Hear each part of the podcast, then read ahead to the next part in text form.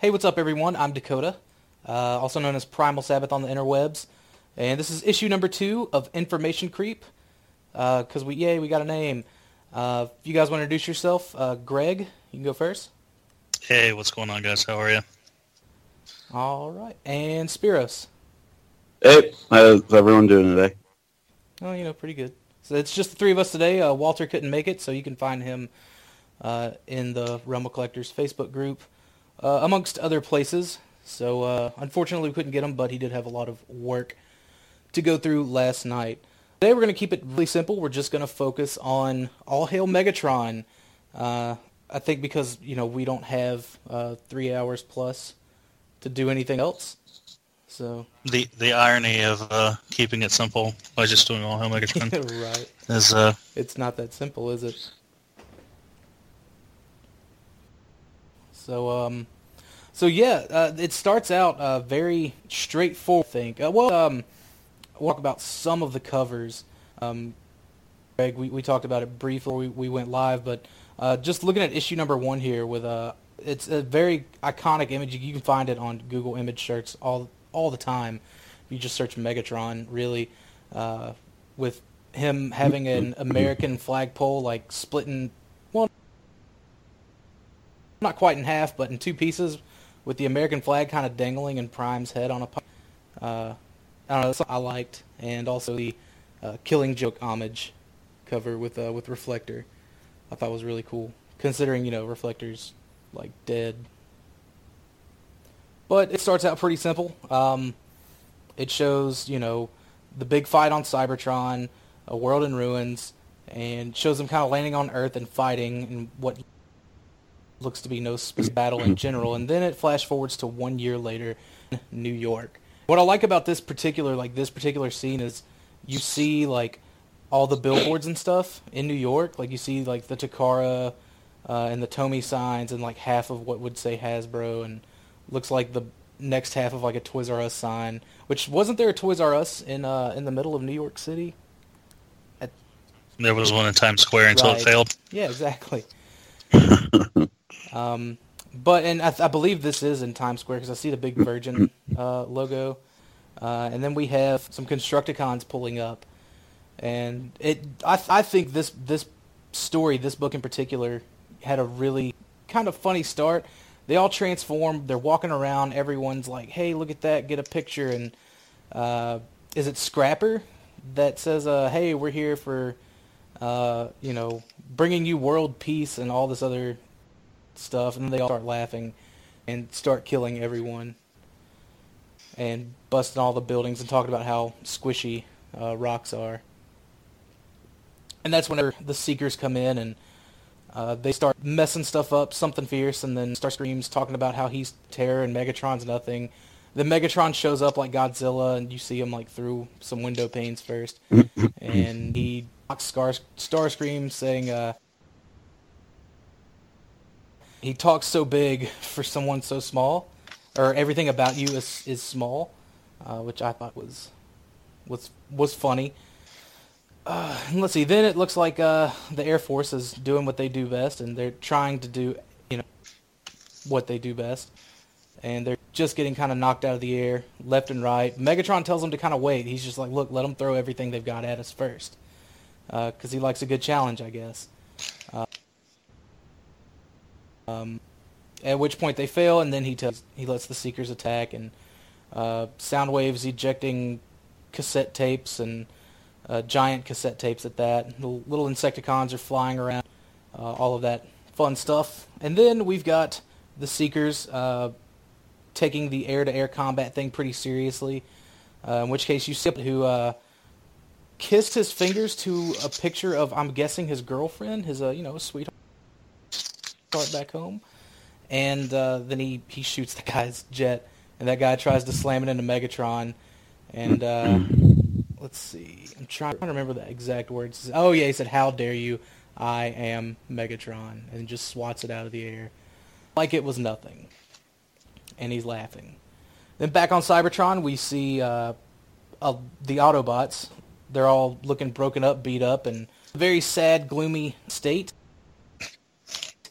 And it looks like Prowl has this little data pad. He walks and he hands it to Jazz, and then Jazz looks at it ever so briefly while tossing it aside in a very uh, silent panel, silent page really.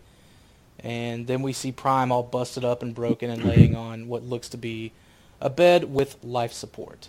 And that's issue number one. So anything memorable you guys want to talk about for issue number one?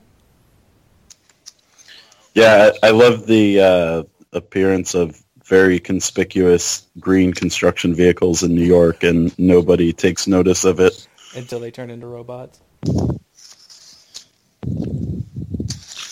Yeah, I mean that whole thing was extremely well done. Um, that's one of my favorite parts of this entire series. Just yeah, uh, I mean it, it takes the the whole the old science fiction trope of the the fifties. You know, that we come to beasts, and um, yeah, it's just very well done. Yeah. Very well done. This whole story is, but but that specifically, um, and it does a lot. I mean, it's a good standalone story because I actually this is one of the first because I didn't get into the IDW stuff at first, and um, this was I mean this was just a good standalone story because I mean it's got everything like it establishes like the start of a new battle. Um, it sets up the dynamic between Starscream and Megatron like right off the bat. Um, you know, shows that the humans are grossly uh, overpowered uh, against, you know, Megatron levels of fucking building with one shot just to prove a point. So, yeah, I mean, I, I just think it's a really solid intro to a pretty solid story. But And, and the artwork was really solid. Like this was uh, Guido Guidi and uh, I believe Josh Burcham was on colors for this. And the the art really, it, it was very consistent. Like even even all throughout. You're correct. It was Josh Burcham. Cool, cool. He he was part of the colors. He was the colors on this. There were four other guys working on the colors as well, but Yeah. Yeah, uh, looks like Kasey Coller also did work, but it's uh, later on in the series. yeah. So Yeah. he's a good guy. I follow him on Twitter, and he is always showcasing his art, and he's uh, quite talented, even with non-Transformer stuff. Very cool. I'd also like to point out, like as a first issue, it really leaves you kind of hanging on your seat as for like what's next. Um, very very good uh, cliffhanger type material, which I guess brings us into the second issue. It doesn't that doesn't quite uh, doesn't quite pick up, but we see this large and looks like some some very wealthy people are, are at a gathering, a social gathering, and it looks like uh, what was his name? They called him Danny, right? Um, who who we would know as like Sparkplug from the G1 cartoon, Spike's dad. Yep. Yep. Just see him kind of uh shooting the breeze, and I think he was talking military talk uh, with some of. And these look to be like people that his wife, you know, typical uh, typical wives wanting to socialize and whatnot. And then we see a helicopter land, and a soldier gets out and uh, salutes him as Colonel Witwicky. There we go. Probably got to that a little too quick. And he's telling him like there is a, a big emergency. At which point he's asking what kind of emergency, and then we kind of pan back to uh, the battle that's kind of going on over New York, and we got Skywarp just sort of levitating in the air. Um, look at that pretty sweet MP03 design. I'm sure that was totally coincidental, but uh, I'm pretty sure that was also in Walmart stores at the time. Uh, but we have Skywarp saying, "Bring them down," and it looks like Astro Train and Thundercracker are kind of in the the fore image of that. And then more destruction and mass chaos, and then looks like there's a another military guy running through the streets, um, saving damsels in distress. And they run into an alley, and I think that's uh, whenever they first see Ravage or we first see Ravage at least. It doesn't look like uh, doesn't look like he's Ravage. Um, the next panel. this is where I think a lot of stuff starts to go, you know, get going on. Uh, we see uh, Colonel Witwicky helicopter talking to some dudes. Uh, at this point, we go back and we see Ravage getting shot at in his face. Uh, poor Ravage. He's just a kitty. He's just trying to do his job. Uh, but like saying, you know, saying that like, like Ravage looks so freaking brutal uh, in in in this particular issue. Like, yeah, I mean, you know, we'll, we'll talk about him later on uh, whenever we get caught up to to like the Lost Light. But he just like in Lost Light, he's totally just a you know a little kitty. Uh, but in this man, he was like full on like armored up battle cat, like teeth and missiles and just everything, dude. They the they really uh, made him look way more badass than I think uh, he really should have been. Truth be told, but it's also you know a gigantic robotic cat that turns into a giant cassette tape. So, but then they get saved by this mystery hero who lifts a gate, looks like a loading gate, and throws a Molotov cocktail and then slams it shut behind them. Uh, pace uh, in which yeah, in which, which time uh, this kind of unknown military dude says I hate dogs, which okay, ironic, I get it.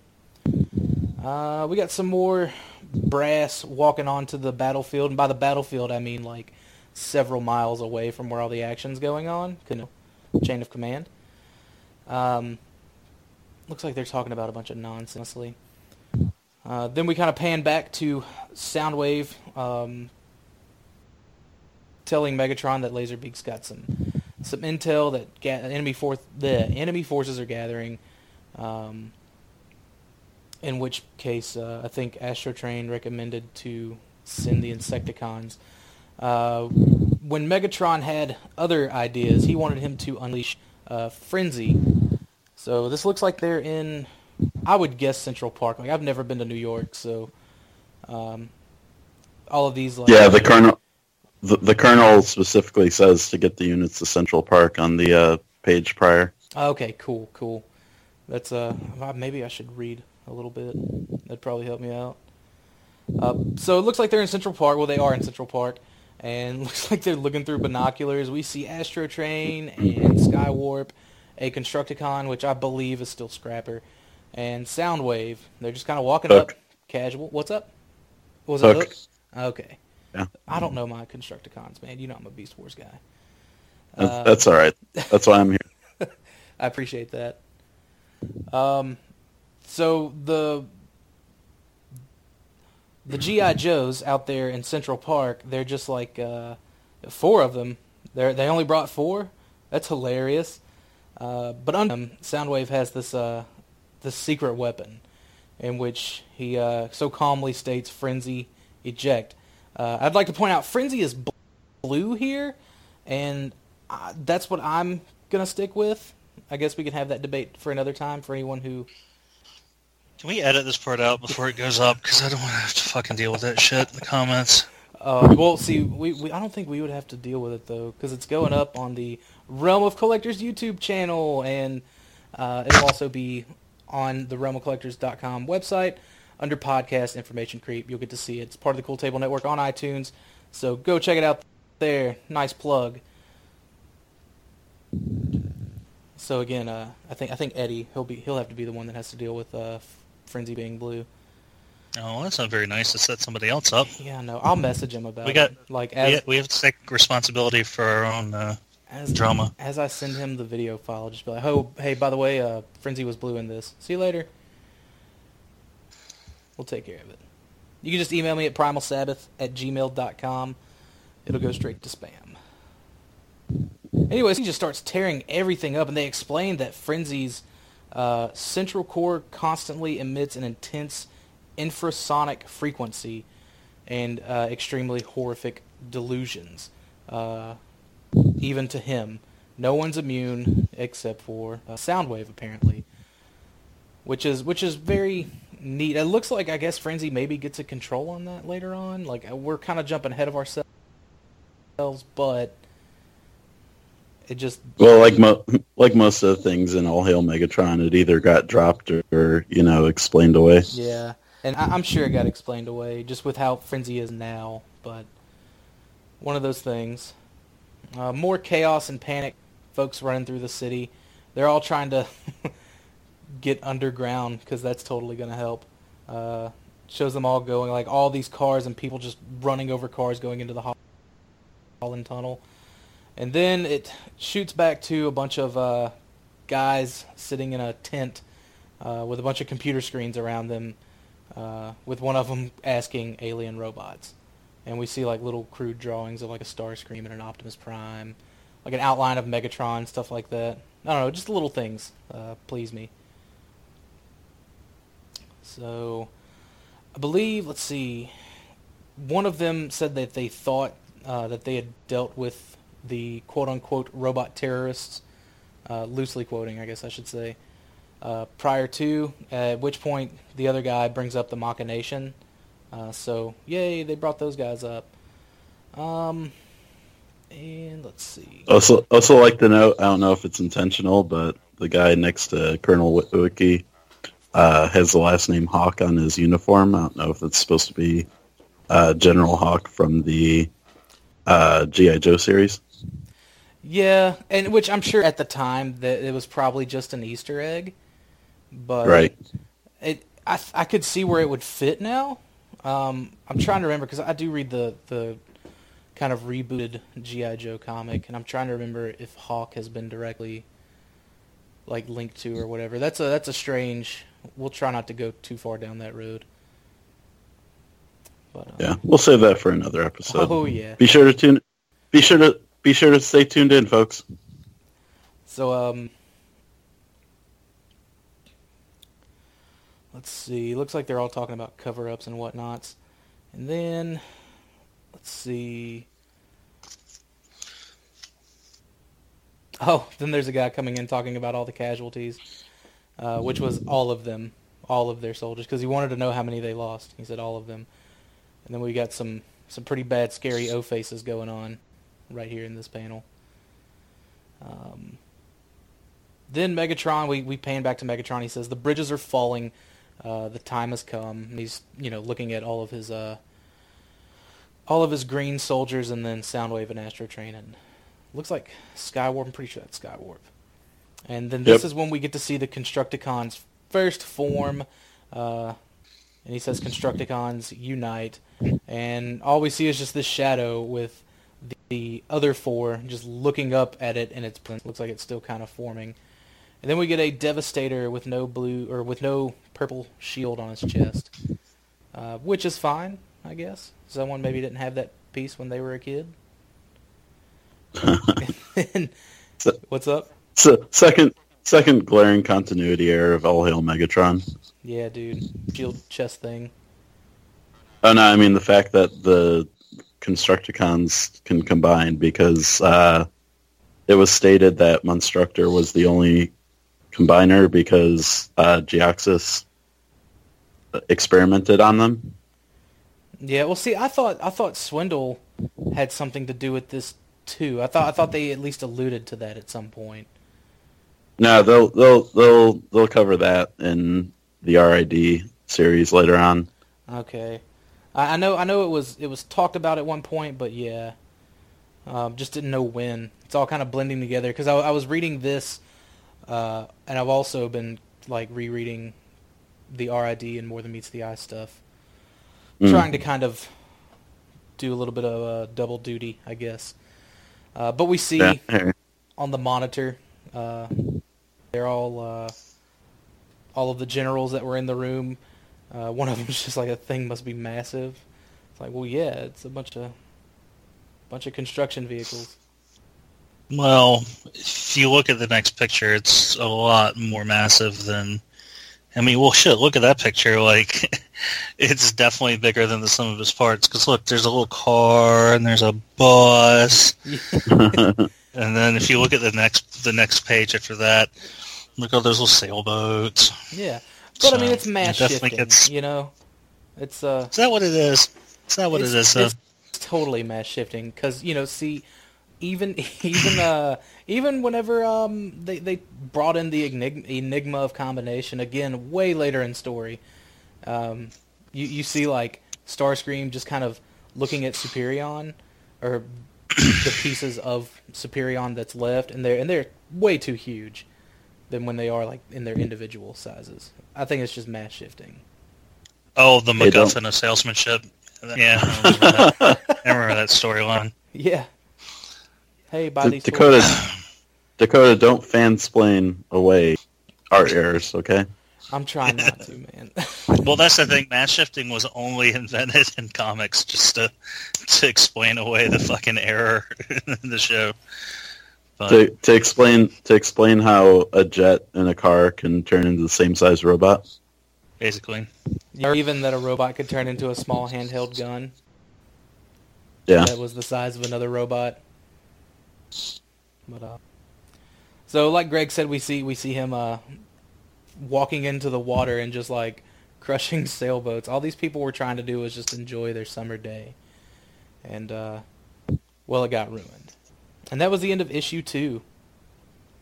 he's, Well, ac- um, he's actually, look, you're, collapsing. you're, oh, go ahead. Go ahead, Greg. You go ahead. No, no, I, I like it when you correct people better than me. No, no, no. You do it. You do it. You sound better doing it. Okay, I- I so stand corrected. I'll I'll put on I'll I'll put on my Bob Belcher uh, voice. So he's it, haven't you? Yeah, I have. So, um, Megatron specifically says that, or I mean, the humans specifically say that Devastator's attacking the tunnels where the people are all crowded, and uh, then we see. Sorry, Dakota, I'm going to hijack the uh, No, no, the for you. He And then has, we talk- see- he has the talking pillow right now.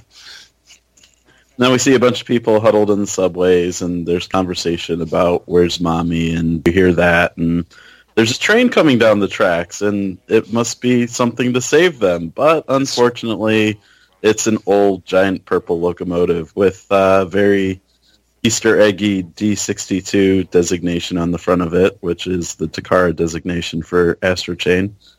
And all the then Easter at eggs they put in these books. I'm sorry, keep going. no, it's all right. And then Astro Train transforms, looking very menacing, and I'm sure he slaughtered wholesale every person in the tunnels. I mean, if he didn't directly, like all of the falling debris certainly did. Yeah, or the you know water flooding in from Devastator's And Mega look at those Punch. Hasbro colors on that Astro Yeah, train too. Yeah, so so like that's kind of the whole thing. Like they're setting up how um how these invasions like because in uh you know in G one they were like, all right, here's what we're gonna do, guys. We're gonna go make some energon out of oil, and then we're gonna steal the sun. and then we're going to, and you know, it's like some stupid plan. And this shows that like there's almost there's a military aspect to what they do. Um, and so yeah, like you know, like he he clarified uh, they they forced everyone underground. They got they did the destruction on the surface. They forced everyone underground into the subway tunnels where they thought they were safe, and they corralled them all together. And then once they destroyed the bridges, well, once they destroyed the bridges, they went underground, and then that's when Devastator um, started collapsing the tunnels. And then that's when the smaller, the smaller um, transformer, like Astro Train, well, who could be small or large, you know, depending on what day it is. Um, and I think the Insecticons later on are in the tunnels and whatever. But it just shows that there's like a method to the madness. Like even like what Vision of the cassette ejects. Like you know, first it was Rumble, and then it was Ravage, and then you know it was Laserbeak to record, and then you know Frenzy had a specific like job. It just shows there's, there's a military order of sorts to it, which you didn't see before. Like you didn't see. I don't even think you saw that in G one. I mean, I, think with like the wreckers and stuff, they like tried to make it sound like military and like it was, you know, it was like what a five year old's idea of the army was, like the stuff they were saying to each other. But this actually shows like planning and order and um, strategy and things like that, which I thought was cool. Like it, it was definitely an uptick in uh, in uh, the realism of the fiction that we had gotten, if that makes sense. But anyway, yeah, I'm yeah. sorry. I mean, and you and, and you are you totally right. It's, it's it goes from they weren't just like they didn't just have these like little random ideas of doing bad things. It, and it all kind of talks about like the phases that you know that we had talked about uh, in in the in our in our free comic book day episode. Um, where this this looks a lot more like Phase Six. It just looks like a Phase Six that Megatron himself is like taking part of.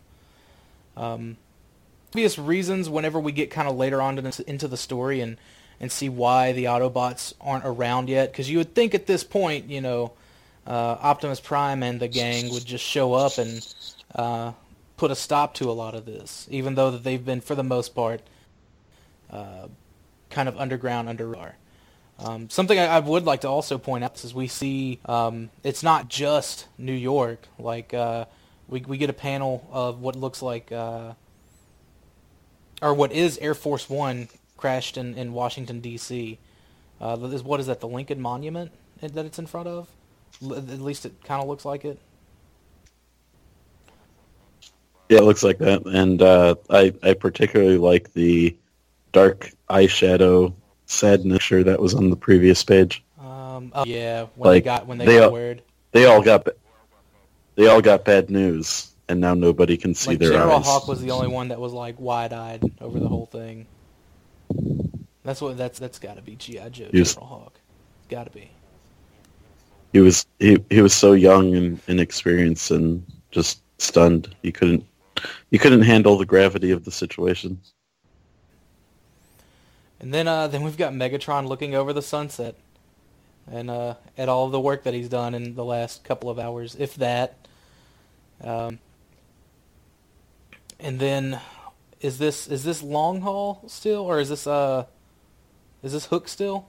Uh, yeah, this is Hook. Okay, then Hook. Uh, You can what? you can tell by the giant hook on his back. Well, I couldn't. I can't. Oh, I can't see it. Yeah, well, you can tell you can tell by the panel where Metron refers to him directly as Hook.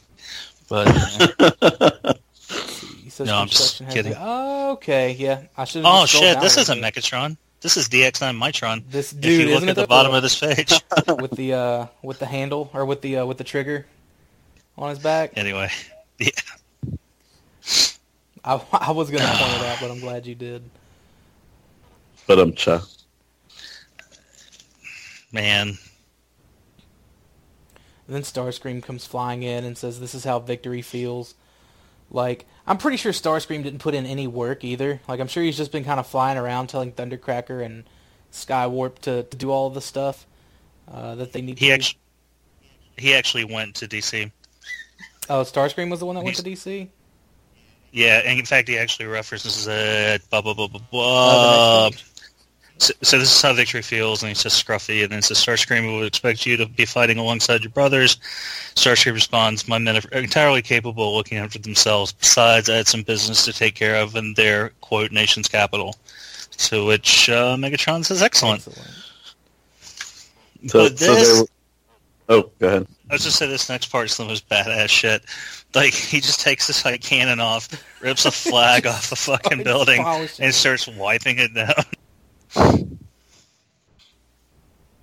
Well, I mean, at that point, it's like they, you know, he does not have anything else to worry about. There's, you know, no Autobots are showing up for, you know, the obvious reason they're stuck on Cybertron and Prime's uh in a comatose state. Then we have, let's see, the next panel. Here's Rumble, uh, who is primarily black with red shoulders, so I'll give you that one. Uh, okay, no, there's some more of the red. There's some more of the red. Oh, hey, the reflectors are still alive here. Hey, Dakota, check the Facebook chat, Uh, bu- bu- bu- bu- bu- check. just so you know. Somebody's knocking on my door. I'll be right back. all right, cool. Um, Continuity error error three. Oh wow, big continuity error. Uh, but cool to see him, I guess. What if it's what if that's like the ref, like Reflector's twin? Can we just say that? I mean, certainly there's got to be another group of three Decepticons that turn into uh, a camera, right? A giant camera. Sure. Yeah. No. Just uh, keep fansplaining. Let's see. I like seeing it's so the little, funny. the little humans run past the back of their legs. Like I think that shit's hilarious. So are we into? Yeah, we're actually we're into chap or we're into issue three now. Looking at it, um, wonder where the break was. But anyways, um, I think because um, whenever you guys had started talking about the tunnels, I just kind of like went with it because you guys Oh, okay. basically just explained what I was gonna do anyway. So it's cool. But yeah, we're No, we're I like- I, I well going back to issue two, uh, I like the uh, the nod to the constant confusion in the fandom of whether Ravage is a dog or a, jaguar. yeah. And like a, a jaguar, I think is is a much more cat-like creature. Right. You know, because it looks like a cat. But yeah, Yeah, which I mean, that's that's what he is. Like anybody who says he's a dog obviously doesn't know right. basic animal anatomy. It's like they don't know blue Um, from red, is it? Dude, I'm edging it. I'm gonna edge it as much as I can. Because this was like this was my whole arguing point for uh, which cassette was which. Because I saw this before, like I saw uh, like the G1 cartoon or even the animated movie from '86. oh, okay. So Oh, I think I, I I think I do remember one of your epic uh, arguments on TFW over Frenzy is red, Rumble is blue. You know, and the uh, the backwards way of saying that. Because I like I've been I've been on TFW since like God knows when, and uh, you know I don't comment too much, but I lurk, and I do seem to recall like it's a your possibility. your I, I do seem to recall your username and like being in a pretty heated thread. Uh, Dude, that's all I stay in on on TFW is heated threads. Like But- I just I just like to relax in a sauna of nerd rage. you're like you're like oh I'm I'm going to need to refresh my supply of nerd tears. pretty much. Um, but it looks like it, while we're you know kind of going back to issue three, they're not uh, they're not taking they haven't taken out all of the I don't want to say tunnels, but at least underground areas uh, because there still are some little pockets of people, and it looks like some uh, some more U.S. Air Force um, guys that had managed to, or no, it's just the one guy that had managed to uh, evade death and capture. Was that the guy that was flying the jet in issue number one? Because I don't think we really got to No. look at his at his. Okay, No, I mean I can go flip back through it. Um, we, d- I don't think we got to look was- at his hair. You know what I mean? And like that's, I don't think it is because I think he had like, like red or blonde or strawberry blonde hair or something like that. However you would describe that in comic book colors. Yeah, no, okay, he had red eyebrows, so um, Yeah. yeah. it's definitely not this guy. All right, because I was pretty sure like he didn't have enough time to eject uh, after getting swatted by a giant robot. Yeah, after after he decided to go kamikaze against Megatron and got swatted like a fly. Hey, this guy looks like he's in charge. I'm just gonna drive my jet into him. Nope. But, anyways, it shows that he's still kind of part of uh, what little resistance of human beings are left, or just what, maybe not quite a resistance. I would call them more of like, like uh, Just survivors. yeah, survivors, like a, a refuge of, of people, because they're they're they're constantly going out and getting supplies, which we saw in the in the last. Um, let's see. Yep, and this is where Astro Train uh, ends up driving up in this particular area as well, in which he starts screaming uh, "Code Red." Was this from the same? This looks like it. It may have been the same underground area from earlier, but it could very well be Oh. different because Astro Train's just transforming, uh, breaking up the street and then causing everything to kind of fall in on itself. 'Cause- so he could just be doing that through all the different stations. Yeah, I mean, that's what it looks like because they talk about running drills and being pre- so. Uh, you know, obviously, obviously they've uh, been thinking about how to survive Astro Train attacks, Right, which uh, which makes perfect sense. And which brings us to the end of issue three. Yep. The uh, anything you wanted to talk about issue three before going into issue four? Because love the very first page, the artwork on it's just awesome. You guys want to talk about Jesus? Uh, Um, Robo Jesus. so uh, well, that's that's what that was about. Megatron, yeah. you, sh- you should have been like, let me tell you about the chosen one, Rodimus. Oh my god. So yeah, um, I like I like the fact that the guy, the um, the black guy refer, ref, refers to our mystery soldier, who I actually think ends up being Spike. Spoiler. Um, uh, I, that- I don't think it is. oh, maybe I don't know. Uh, yeah, Yeah. it's uh, we'll find out. We'll, we'll find we'll find out in, as we go through the uh, the issues. Looks like he But, could have been like uh, a distant cousin, though, for sure. But I like that he references like talking or, or references how he thought it was a dog, and the guy's like, "That was a jaguar."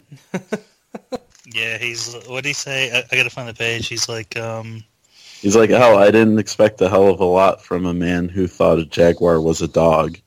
yeah, And then the the art of confusion. He's like, "That was a jaguar." yeah. Oh, Tyrese Gibson. Yeah, pretty much. What's it? Because this what's was what's this the- was post. What's the character's name? Epps. yes, Sergeant I just Yeah. imagine that this is the comic version of uh, of Epps. This was this was after uh, this came out after the first movie, but before the second movie, if I remember correctly, right?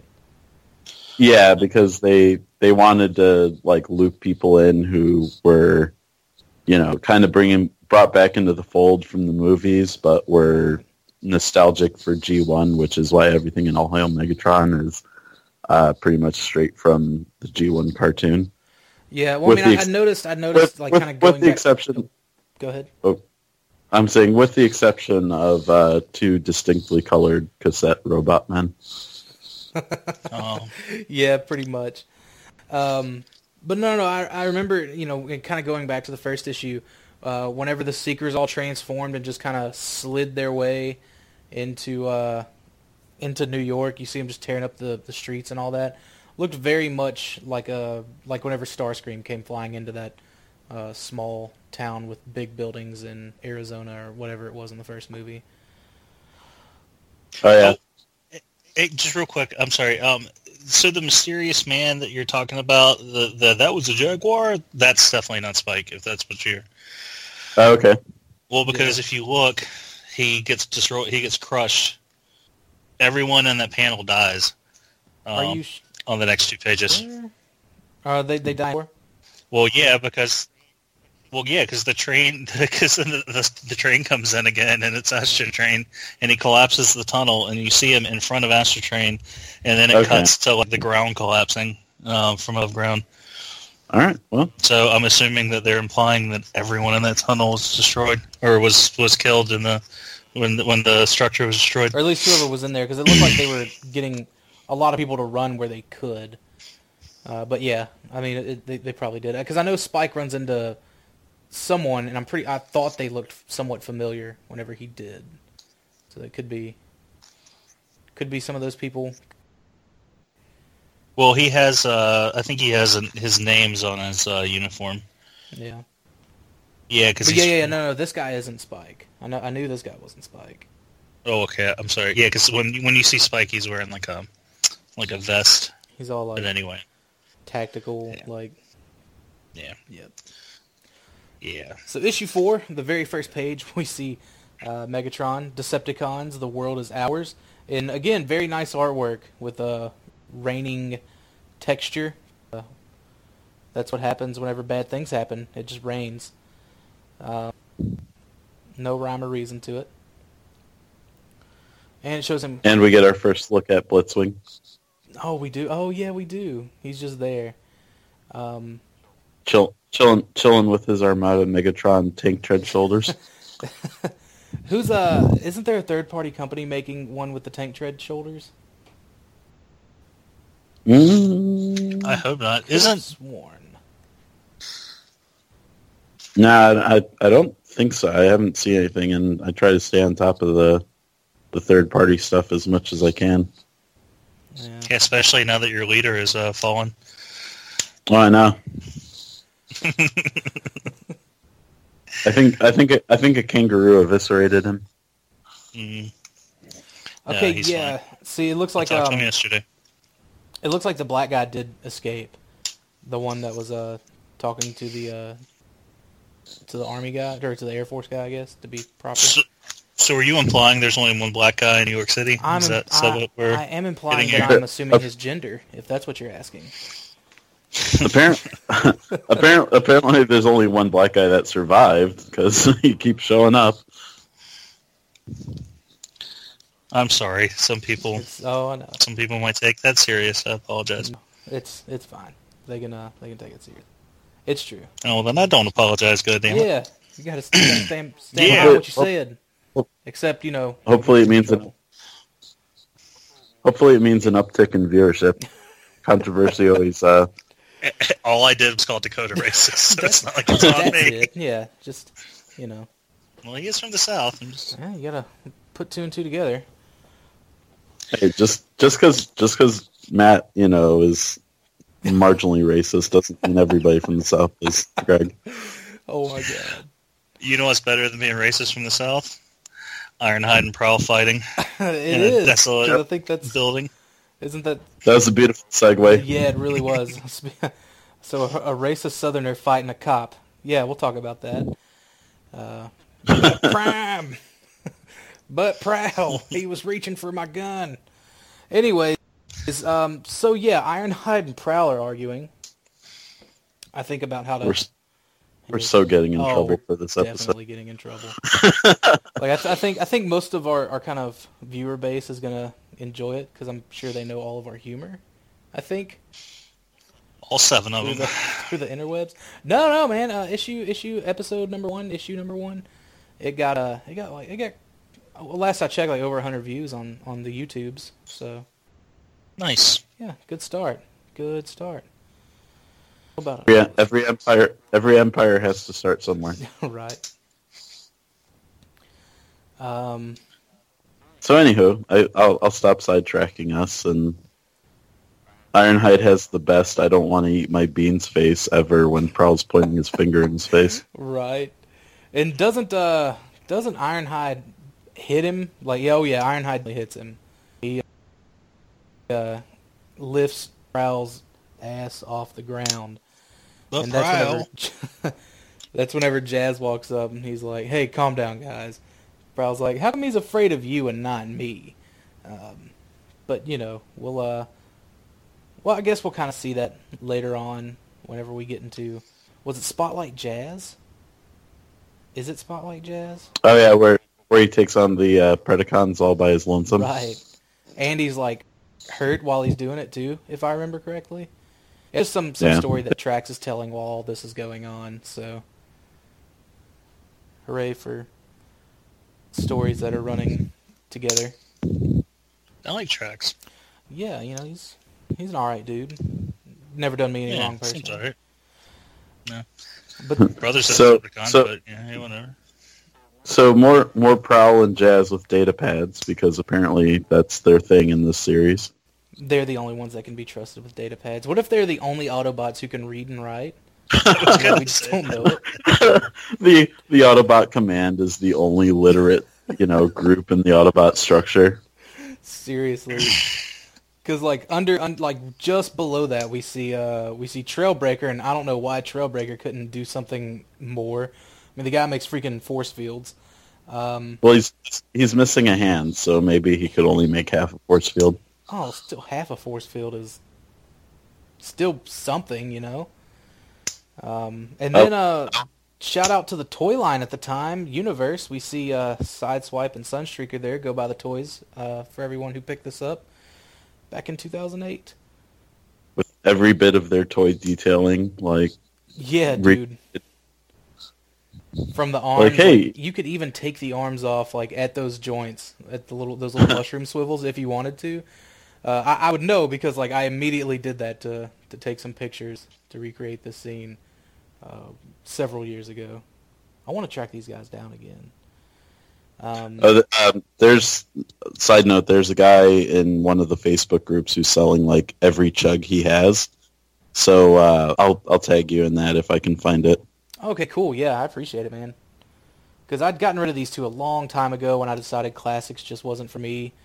Um, with the exception of like wreckers and, and other random things, but yeah, But it now they would be cool go to have them back. Shelf. Now they can go on your IDW shelf. Yeah, well, that's actually like that's str- it's it's pretty much just a, a more than meets the eye shelf slash lost light shelf. You know, because uh, it's hard to get behind those RID, uh, XRID designs and toys and whatnot. Or not really Yeah, designs, just the story. It just wasn't because as good. because they're pretty much all Titans Return or And- you know yeah. whatever current toy line Hasbro has out. So, anyways, Bumblebee is a bad driver because he slams into a wall. And he's got rubber tires, Uh, which I mean, I guess the the streets in Cybertron are made of metal, but that still doesn't mean anything. Like I don't think it should. I want to point out before we do get to that, we see Cliffjumper in the background just looking at a blank screen. Uh, keep that in mind for later. But yeah, Bumblebee's a terrible driver, but Wheeljack's good. He's he's good at it. It looks like they were scouting. Yeah, it looks like it. Oh, hey. Uh, and then there's a, a silhouette, very hot roddy So silhouette. just- Oh yeah, okay, I see it. Yeah, I just skipped ahead to uh, your reference to Cliff Jumper's blank screen watching. Oh yeah, yeah. Um, so Cliff Jumper's just looking at a screen. There's a slight uh, kind of blip. You see a little light come on and go off, which was apparently I think Wheeljack explained it. It was like someone had to be monitoring it at all times because it was just ever so slightly, just the slightest bit of slight of a blink. To paraphrase, I believe. Uh, then we, then we go back to uh, to Jazz and Ironhide kind of um, out on the balcony. And um, is this where? Let's see. Before I get too ahead of myself. Well, Iron Ironhide's lamenting the fact that they're in the situation they are, and uh, then Ironhide asks Jazz when, uh, or asks Jazz what he's hiding, and Jazz uh, Jazz looks very concerned. Yeah, because uh, I don't think they know that there was a, and I guess I'll go ahead and spoil it, a traitor in the midst. Or maybe no, no, no, they did know. That's right, they did know, and we'll we'll kind of get to that later on. Uh, but so they're trying to figure out who was the one that that sold them out, right? Um, and was Spotlight Mirage was that one that we kind of skipped last week? Yeah, that one. Because it, Yeah, was mostly a dream, but it some of that, th- yeah, It's it's a weird one because he has a Decepticon symbol and uh, like I it's it's been a really long time since I read Spotlight Mirage, so I do apologize, but no, it's it's uh, it's it was a he's very weird story. symbol. Yeah, like it didn't seem to fit in continuity at all, but Simon Furman was like, "Just you wait," and then all his threads had to be tied up in one. Yeah, and which I think I think that that kind of later on came to uh, you know, Mirage has quote unquote the sight, so um, there is that. We do see Jazz uh, kind of tell Hyde to just leave him alone, and we see Mirage and Trailbreaker just kind of standing around doing nothing. We got Sideswipe and Sunstreaker sitting beside each other. Um, looking quite mopey. Yeah. Well, I mean, the- Sunstreaker looks more mopey than Sideswipe, and Sideswipe's the one missing the arm. You know what I mean? That I think is uh, kind of funny, but I guess you can only look mopey with two arms. Uh, then Ironhide comes storming past the both of them, in which Cliffjumper asks if he's uh, looking for some trouble, and he said he got a signal from Wheeljack, and uh, hey, let's go do it. And Sunstreaker wants to, and uh, Ironhide's like, no, I need you here. He said, I want you to keep an eye on someone, and uh, or not on someone. I just want someone I can trust keeping watch. And it kind of pans back to Mirage. Uh, because, you know, we have a reason to not trust him. Thanks to that spotlight issue that never tied into anything, that was kind of out of continuity, and that was, I think, treated as a dream. Hooray! And then we have Yeah, humans. back to the boring humans. Yay! and nobody likes humans. But then we have a woman. We have a woman slapping a man that might trigger some men. Yeah, dude. It um, it works out. And this dude asked was was just leave me alone, and then she slaps him and says people's lives are at stake. Like this guy was probably, let's see, looked like he maybe um, sold hardware equipment. Uh, just looking at his, his at his attire, you know what I mean? Like a vest with a couple of pouches on it, and uh, cargo pants with I think two mini pouches on them. Uh, maybe he was going on a fishing trip or something. Guy just, you know, d- didn't really So- look military. So most of the employees at your Ace Hardware in Louisiana wear tactical vests and uh, pants. No, no, this kind of tactical vest. That's a Oh, tactical dude. It's vest. a it's it's a vest. Like at best, it's a vest. Because look, he's got like a just a regular Okay. like t-shirt on under it. Doesn't have oh, Name just doesn't have any of the padding. I don't know. Back to Cybertron. Yeah, back to Cybertron. We see uh, Bumblebee and Wheeljack who have taken to foot at this point. Um, and they finally get to this mysterious stranger who looks more and more like Hot Rod until he finally looks exactly like Hot Rod. Um, with a gun yeah, to its with a gun to his head and Ironhide like barreling through a wall, uh, knocking him back. And let's see, there's Cliff Jumper and says Hot Rod, Hal, what are you doing on Cybertron? it is you. This is incredible. And he says, uh, it worked. You got my message. It worked. Wait till all the others hear about this.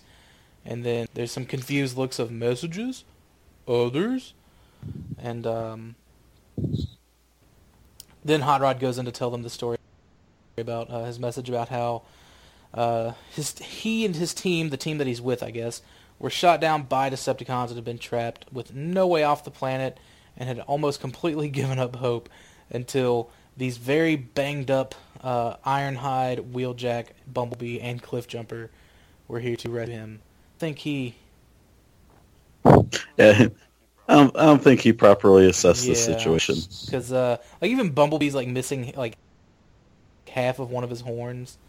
Ironhide's like windshield's all cracked. Wheeljack's all scuffed up. Looks like he's missing one of his little wings. I only wish they would lead into a flashback to show us uh, how Hot Rod ended up on Cybertron. Um, I Well- Lucky, lucky for you, Greg, you can pick up the trade paperback of Spotlight Drift. exactly. Well, actually, they do a flashback was gonna of say, I think on in uh, issue five, like in this next on- issue. yeah, the very very next page. But Um, it shows him. It shows Hot Rod sitting aboard. Is this the Xanthium? Yeah, this is the Xanthium, uh, which is uh, one of which is the Wrecker's famed uh, ship. And we see per- Call back to Marvel G1. do what? It's it's a callback to Marvel G1. Yeah, that was um, yeah, that was uh, was that G, uh, not G, was that Marvel UK, uh, with uh, like Target two thousand six. Yeah, because the Wre- the Wreckers basically only showed up in Marvel UK. Yeah, dude. Simon Furman just blessed us with these characters that later on Nick Roche and James Roberts would just. Oh, sorry guys, I didn't bring the logo Well, I- me. I I, lo- I love the basic reason why the Wreckers were created is Simon Furman wanted to take all the non-show toys and make them badasses. and it and it worked, honestly. Um, and, and, and then including like Impactor, like Impactor, there was no G1 Impactor toy. He just made them to make them. Uh, like that's something I wouldn't mind. Like if, if one of these companies, like like if Fans Project, they're like not to get off too big on the toy tangent, like the, with their retro line that they that they had. What was that like a combiner or something like that? Just did just did an Impactor. I'd buy it. But, anyways, we see them all sitting at a control panel. There's Blur, let's see, Blaster, Hot Rod, Perceptor, Springer, and they've all got their arms like plugged into these uh these um like control panels, I guess. This I like to think was a was because then there's another shadowy figure up like standing in the middle of the command terminal, and uh, we do come later to find out it was let's see, after the Xanthium falls into a trap, there's a bunch of ships around, uh, and they fell for it. The blah blah blah. There's mass panic. Springer's eyes are glowy. Um, looks like they're they're all feeling the pain of the ship. It seems. And this is another thing. Like I wonder, I wonder how they all got together like this. But anyways, the Xanthium crashes. And let's see, Hot Rod's telling them all about this because now at this point, Jazz, Prowl, and looks like the rest of the Autobot gang, including one of the potential traitors, has showed up at this point. And then we have uh, Of course they didn't, kid. I told you messages are a waste of time here now. And in the next panel, we see Roadbuster scraping the top of a corridor with Blur, Perceptor, Kup chewing on what looks to be a cigar, but we later find out is a cigar, uh, Blaster, Drift, and Springer. And this is probably one of the most iconic, um, I think, pages in this entire in this entire story. For me, it is at least. I really like the way that this this uh, that this turned out with uh, with Kup and his wreckers asking who's in charge of this mess. I can dig it. Yeah, I like that. I like Kup and his wreckers. yeah. And- Yeah, and this uh, I think this is actually the first appearance of Kup after his spotlight. So Yes, it is. Oh, I think we missed. No, no, we didn't. Never mind. That's coming up. Good, Let's see. good. One of one of my favorite uh one of my favorite pages is about to, is about to come up in uh, the Transformers comics. All right. So leading us to the next page, we see Oh, uh, that's it right here. That's, General that's Hawk saying- page. Colonel, he's here, and then the Colonel says, "Send him in." And Hawk, no interruptions. And then here we have, he says, "Sir, Commander," uh, and then that's whenever uh, the Colonel hugs him, and the guy that walked in says, "Good to see you, Dad," and he says, "You too, boy." Was that your favorite page? No, no, I was just kidding. I didn't know if that pulled on your heartstrings a little bit, Greg. Eh, We'll My dad was it. killed. My dad was killed by a robot that turns into a train. In Nam. And, um, back in the Korea War. So, uh, so anyways, the the next page shows them uh, them talking about you know he was like, uh, I'm gonna call him I'm gonna call him a Sparkplug. Sparkplug's asking Spike because this is the only way I can do this quickly. Uh, if he's talked to his mother and Spike was like Dad, and then Sparkplug was like Well, and then uh, he's Spike said it was a bit hard from the field and anyway talking about like family and all this other nonsense, and then uh, then finally he gives Spike a picture of Megatron, like a mugshot of Megatron. Uh, somehow they found it. Like I don't know if Megatron was just like leaned up against a wall, and they just took a picture real quick and then like emailed it. But uh, I don't know. That's that's something I thought was kind of funny. Uh, does it see? Um, but the writing, it looks like it says Mega Man, like off to the side. Says, uh, I think it says like something like code name or code name or something like that. Oh, which picture? It's uh, it's it's the one like right after whenever um. Oh, oh, oh, oh, yeah, I'm looking right at it. Derp. Yeah. But just from just from kind of where I'm at, it looks like it's it says Mega Man, which is funny. Another, I guess, Easter. Well, not really an Easter egg. Well, I guess kind of an Easter egg, but just like nothing pertaining to, un- unless there was like some eBay listings that had uh, Transformers Mega Man.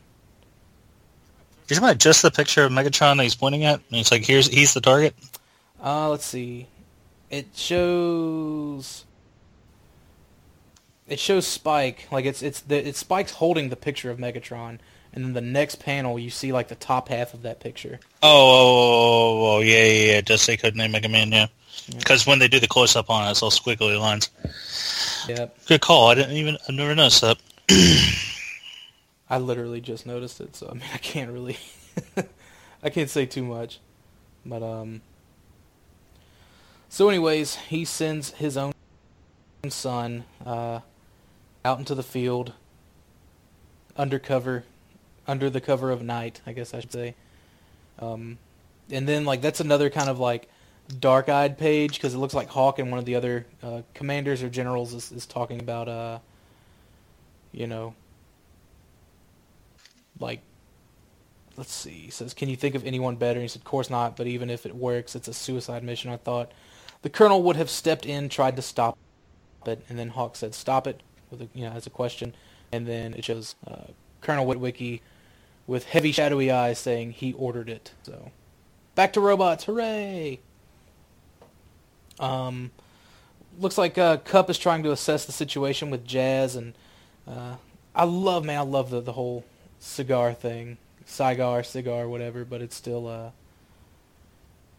still still pretty awesome shows like that. Kup's that old guy, you know, that been through Robo Nam a couple of times. so um, let's see. So he's so he's uh him and Jazz are arguing, and at which point uh, I think Springer's trying to um, show a little bit of muscle, and point Jazz just like promptly puts him on the ground, and then Blur tries and then work out, and then he's pointing a gun straight at Kup's face, and Kup's just, just sitting there with a grin on his face and says flops, like nothing to it, didn't flinch.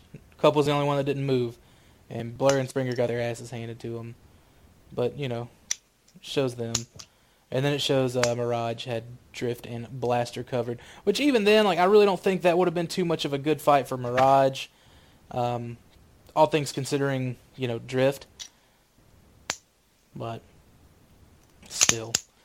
Uh, then we go back to humans. Looks like Spike's getting on a boat, and well, it looks like Spike and a team are getting on a boat, and they're just like rowing their way uh, onto the battlefield and then let's see some lights on them, and we see Ratbat, who is a very, very faithful representation of his cassette. We see like the MC60 and then like the A side. Um, he used to be a senator at one point. All of that fun stuff. But then it looks like Ratbat kind of takes them down, and then all of their uh, signatures flatline on the screen that they had back at command. And that's whenever Colonel Witwicky storms out uh, really like pushing a bunch of papers off to the side. Like I think like even though like okay he, he thinks he just lost his son, um, like that okay that's like bad progress. Am I am I right? But anyways, uh, back back on Cybertron. Hound is looking over Optimus Prime's body with a very scary face. He's almost dropping his cigar. You want to keep that in your mouth there, bud.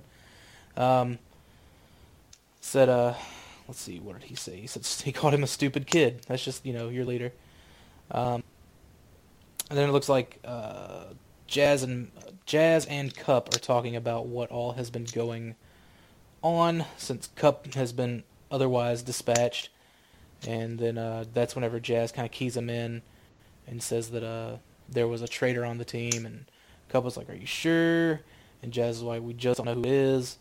So anyways, that that brings Kup up to the current hostility on Team Prime, and then back on Earth, looks like the Decepticons made a very Decepticon base from G1 looking structure, which they that goddamn they work quick, in which uh, we see Megatron walking into. Um, with some text of like Kup asking Megatron has it, doesn't he? And then Jazz saying yes, Yes, he does, and then we see Megatron holding on to the Autobot Matrix of Leadership. Gasp. Dun, Sorry, dun, I was surprised there.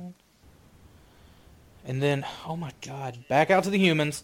Um, it shows uh, Colonel Witwicky saying he just killed his son, and then, then let's see. Apparently, he's talking to I guess he's talking to Hawk about it. Yeah, looks like he's talking to Hawk. And then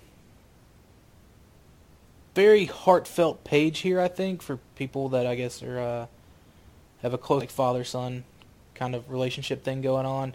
Talking about he wanted to do all this because daddy does. He wanted to do all that, you know, he wanted to, you know, doesn't drink because dad doesn't.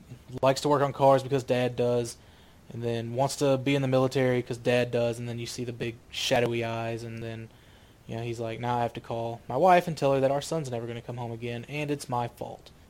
So from there, we kind of see like another page afterwards. Looks like a bunch of uh, waves, and then it kind of closes in a little closer, and then we see Spike get up out of the water. Another gasping moment. So. That was uh, what was that issue five? Yeah, that was issue five. Anything of note for you guys there? Well, let's see. Uh, I like how badass they make Jazz look in that single page. where he flips Springer over, somehow is able to smack Blur, who's supposed to be the fastest Cybertronian, like in existence, and then pulls a gun on Kup. Who coincidentally names uh, the current Jazz toy? Yeah, and that that well, let's see. No, I don't think that. Well, they I think that they would have actually had access to that at that point in time. Um, it was 2000. I think this was around 2009. I think IDW would have, or at least the artist would have had uh, some of that kind of inside access. So it makes sense. Oh no! Well, they named it Special Ops Jazz because they didn't have they couldn't just do jazz at the time. Right? No, no, but in um, the comic, you know, they they did. Um, well, I'm sure that was yeah. I'm sure that was just um, that it was either coincidence or it was one of those little like cheeky things. hints. I, I want to call it a hint. I think it's more of a hint. Okay. Yeah. Which, oddly enough, you know, being that there's so many people switching their alt modes, like the Seekers are F-15s now, uh, which was the first continuity error. Uh, for all the fans that are listening that caught on that I started with the second continuity error. And uh, you have Sunstreaker and uh, Sideswipe in their toy forms, and then Jazz, for whatever reason, is one of the only bots that kept his uh, robot in alt mode from the IDW issues prior to All Hail Megatron. Yeah, I bet it was because he didn't have a toy though. Because if you notice, like the Seekers uh, look just like the Seekers that you know were using the MPO3 mold, the the first masterpiece Seekers mold with the Mhm. little like hip Yep. skirt things. So And they have some detailing from the classic Seekers too on their heads. right, Well, the last in the last the last show, like the issues we covered, didn't they have like the movie alt mode? it it was I think it was an F twenty two. Yeah. It definitely wasn't the robot mode. Yeah, Yeah, they they had they had the F twenty two alt mode through the first, you know, I guess phase of the IDW universe, and then their alt modes were a weird kind of amalgamation of their, you know, F fifteen robot mode, but with uh, like curvier lines, and then the F twenty three sections for their uh, their wings in robot mode. shout out Tiger. yeah, I was I was trying to avoid just making this a uh, partial third party podcast in addition to being a comics based Well, podcast. I mean, I think I think the two the two totally go hand in hand. Uh, uh, comics, the comics and the toys, even you know, even to some degree, um, because I think that's that's you know that's what a lot of like the the chug scaled third party companies have kind of been scratching our backs is with is with uh, the the comic inspired designs. You know, like iGear, you know, we talked about the Kup with the the Cygar. You know, I. so, Yep, with the with the head with the head that doesn't look like a man with dementia. Yeah. 'Cause if, if you look at a Generations Cuphead, he's I guess he's supposed to be screaming, but the way it's molded, it just looks like an old man going through the throes of dementia. He's and totally like breathing out of scree- screaming, scream, screaming at the perceived reality that he's living in. Yeah. That's funny. But issue six, I think that's what we're on. Six. Uh, it starts with with Kup and Jazz, um, kind of finishing their conversation of, you know, Megatron quote unquote winning, finally going and doing it, um, and it looks like uh, looks like they have a disagreement. Yeah, they definitely have a disagreement because Jazz thinks that uh, Kup and his group are, are, are militant, and uh, which point Kup just kind of kind of gets defensive over. He says, "We get the job done," and from what I hear, so do you. And I guess that's kind of like a, a throwback to uh, again like that Spotlight Jazz issue that we probably won't cover, um, but you know we, we already did basically cover all of it. Um, if I'm not mistaken, wasn't wasn't like Tracks blind or something in that issue, but he was just telling it as he remembered it, or something along those lines. Like that's why he didn't really recognize that it was Jazz. So, either way. Then back on Earth, let's see. Megatron is in Israel because, you know, you're gonna attack the whole planet, United States, and then I guess Israel is the next place. And um, it looks like Megatron's adjusting the power outage on his fusion cannon, and uh, I guess this is kind of a flashback to a conversation he had with Starscream. Uh, Starscream asked where to now, and then uh, Megatron notes. He said, "Again, I find you alone. Are you a commander or?" And that's whenever Starscream interrupts him. Says, uh, "Did you enjoy the parade? I know I did." And he asked, "Parade?" And he said, "Our grand march of destruction through this city, all that show, your beautiful speeches, Megatron, World Conqueror, War- Warrior King, Poet." Which well, we'll see a little bit more about that poet side uh, later, way later on. But still, I like to think that the seeds were kind of planted in this particular book. Um, let's let's not give Shane McCarthy that much credit. You don't want to give him that. Well, yeah, I think I think that at least Roberts was paying attention. You know what I mean? Yeah, yeah. I mean, we'll we'll give that guy credit because I mean he's did the, he's done the most world building for IDW out of anybody. Uh, you know, not I think not Barber's not trying to too, but yeah, but I, I yeah. Yeah, I mean, not I. Uh, I mean, I, I, we, this could make this could be like a whole nother episode in of itself, but um, I just feel like Roberts has done the most world building.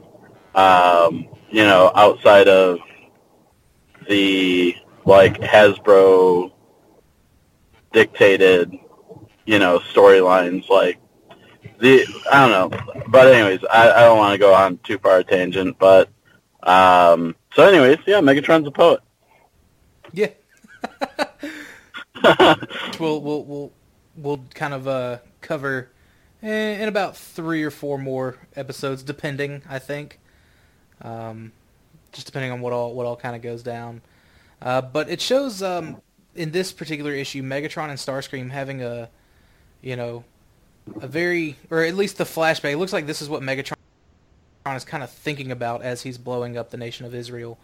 Um, like just the the talk that he had with with Starscream.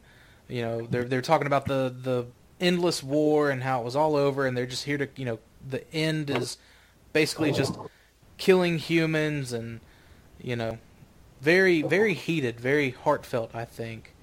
Yeah. Well, this is this is one of my favorite conversations between Starscream and Megatron in the series because it gives a glimpse into like Megatron understanding the beast he's created. Because I think he even says, you know, like we've we've assembled the worst of the worst, and if we don't keep the weapon pointed in a direction, then it's basically going to cannibalize itself. And then we see that uh, in the next page with Skywarp and Bombshell.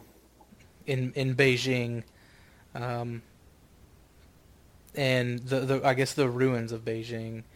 Um, but it, yeah, the this panel with with Skywarp and Bombshell kind of arguing like Skywarp feels like he's he's done uh, more work, um, and and it does show them them kind of arguing because like that's that's there's no.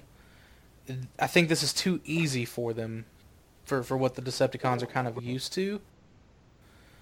Um, and then let's see. I'm trying to see where the argument kind of makes its conclusion at.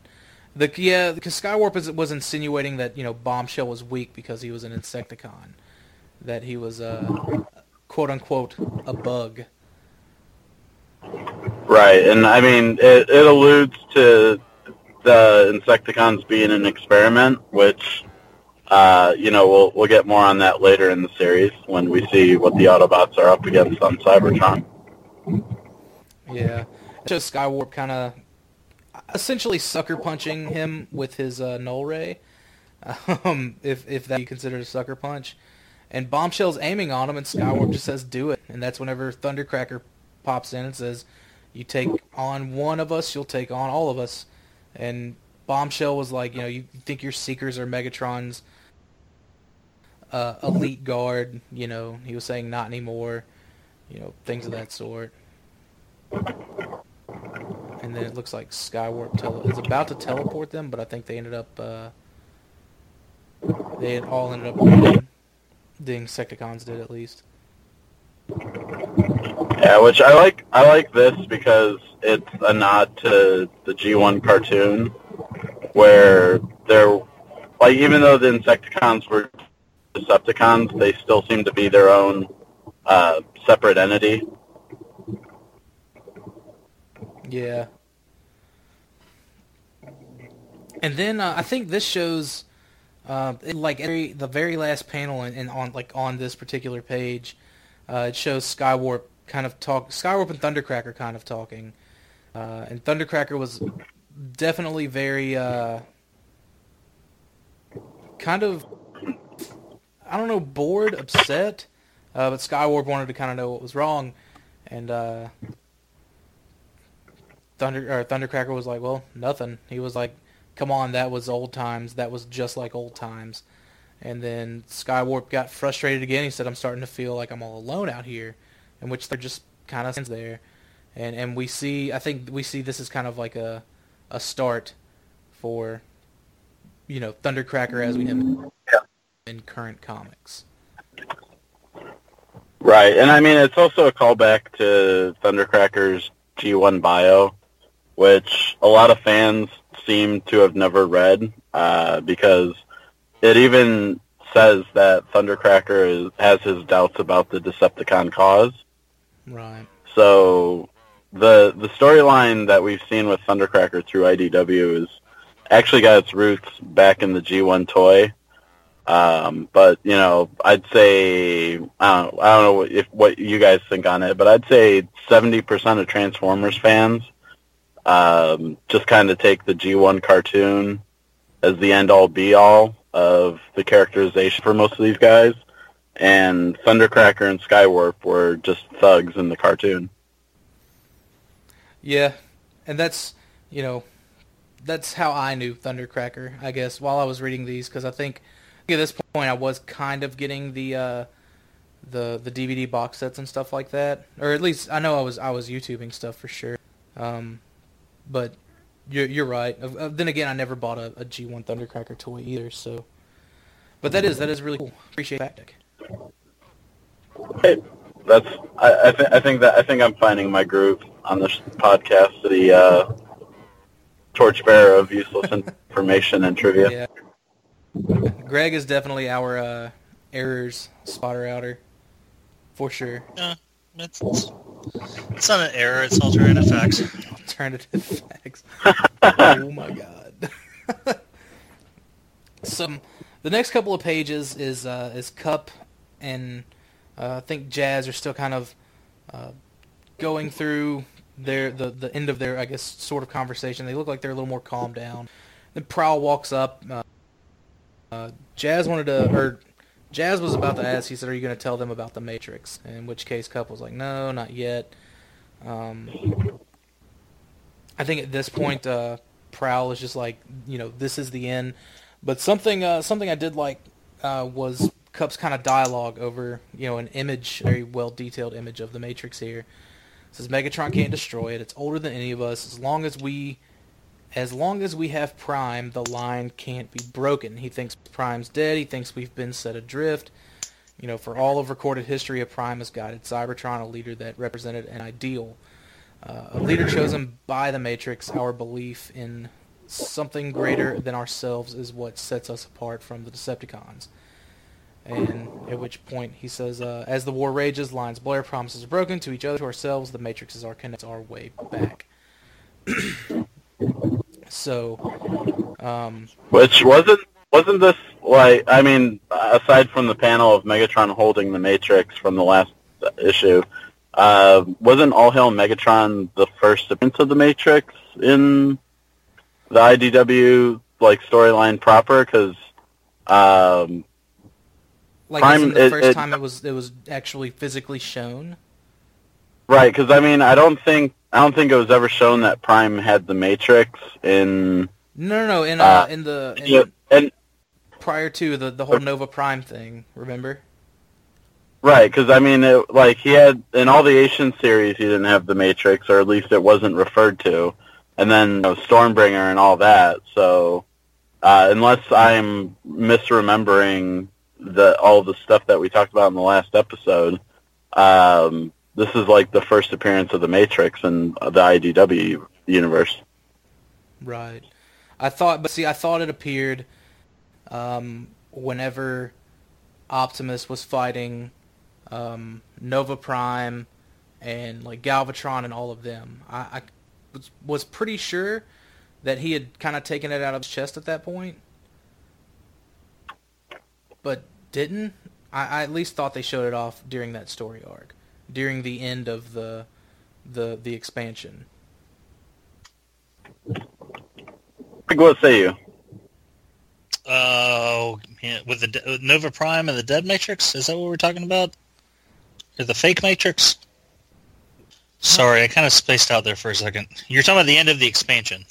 Well, we were talking about like the first time that we actually see the Matrix. I could have sworn we saw it at Like- the end of expansion. I don't know, man. Um, hold on. Greg's Greg Greg's Greg's uh, comic book memory can only store one story arc at a time. So once he read all Hail Megatron, everything else just kind of you know floated out into the ether. No, someone just sent me it. So I just got an email I had to read. I'm sorry. I kind of zoned out for a minute. Um, let's see what I can find here.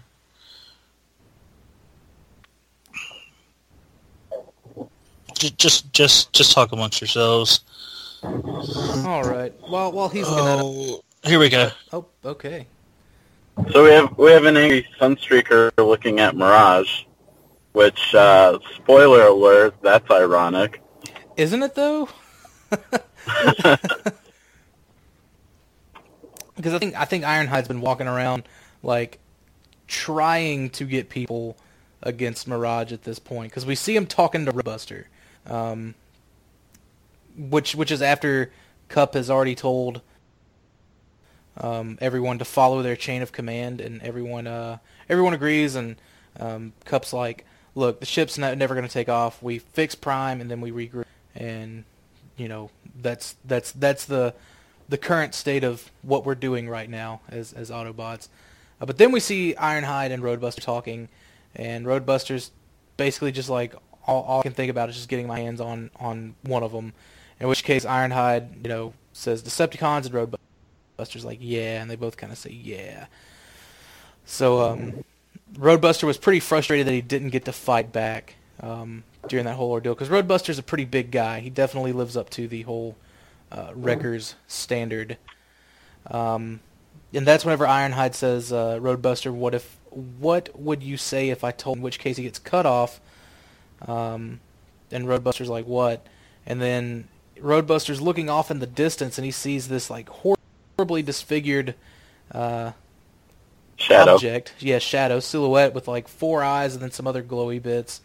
And apparently that's what scares Roadbuster. Uh, or at least that's that his emote. Yeah, Kup. Like what's what's Grandpa gonna do to your scary monster? That you you know what I mean? Uh, and then that's whenever we see the swarm. Yeah, which I mean, not for nothing. I I don't know what the general fan reaction to the swarm was because um, I don't know. It was during one of my anti-internet sabbaticals that I was reading this. Um, but I I actually like the look of the swarm. I like how it. You know, it obviously incorporates the Insecticon colors, but it Very just disfigured. shows- Like you could tell they were they were failed experiments. right. But yeah, I agree. Something I really do like about this though is you know they, they you know they ask you know how many is there and it's like just one, and it says uh, Jazz is like it can't see us, we can't let it get back to the others, and Kup says taken care of, and then Jazz says what, and he's and then Kup says it's taken care of, and that's when Springer leans in and says Drift, and then Drift's just standing. This is What's up? my favorite. Yeah. This is when I said my favorite part was coming up. This is this two pages right here. Anyway. Drift's just standing there, and he says hello to it, and then it, it starts hissing at him. In which case, all you see, like the change from like the the first kind of panel to the I guess third, is you see the sword out, you see shit dripping off of the sword with little sw- you know swishy lines, and it's missing a head, or its head's like falling, and some more stuff's kind of gushing out from where his head was attached. And Drift's just sitting there smiling. It looks like another one pops out, and he turns his head to the side, and there's Perceptor with a sniper rifle, just you know, kind of crouched. And uh, Greg, yeah, I, I totally agree. Like these two pages are just so awesome. Uh, well, just the part where he's like, "That was scary." And- Perceptor, Perceptor, is scary. When did Perceptor become scary? Cliff Jumper was like, that that's- so cool. Yeah, that's my favorite part of this whole of like this whole segment of the story. Yeah, badass Drift, drift, Perceptor. and drift, Drift. uh, just taking advantage of that confused dog look articulation. right? But um, but very very awesome. I do, man. I, I really did like this. Kind of cemented that they were uh, worthy of that whole badass character sort of thing. Whenever Kup's like, all right, let's go, time to go. Uh, pans back. It looks like Megatron's uh, beating the shit out of Armils. I'm a guessing he's still in Israel. Like I don't know where he is at this, but yeah, he's got to still be in Israel because it's kind of going back to his conversation with Starscream. Um, and this is a nice like two-page sort of graphic too. I would like to point that out for people who don't have the books, but more of more of that kind of heartfelt conversation that he did have with Starscream. Uh, and then then after Megatron, I guess, is done brewing on it and thinking about it, that's whenever uh, Blitzwing lands and says, uh, "We were looking everywhere for you," and he said, "I wish to be alone." And he said, "You know, to to think," which obviously we just kind of saw all of that, and uh, it shows him just walking away from all of this dest- destruction, saying, "These creatures are of no threat." to me." And, it kind of pans to a room in France, and uh, a couple of old and looks like rich guys talking. Um, let's see, they're talking about money, blah blah blah. Looks like grandkids. Glasses walks in and hands a file or sets a file down, and uh, I think they're talking about like what's going on uh, over in the U.S. because like shit hasn't hit the fan in their particular country just yet. Um, but this looks like I guess it's just other world leaders talking about um, New York must be destroyed, and it looks like it's uh, I think I think they were talking about like dropping a nuke on it or something like that, which makes sense. Issue number six. So than uh, having a fangasm over Perceptor and Drift, um, anyone have anything they want to add?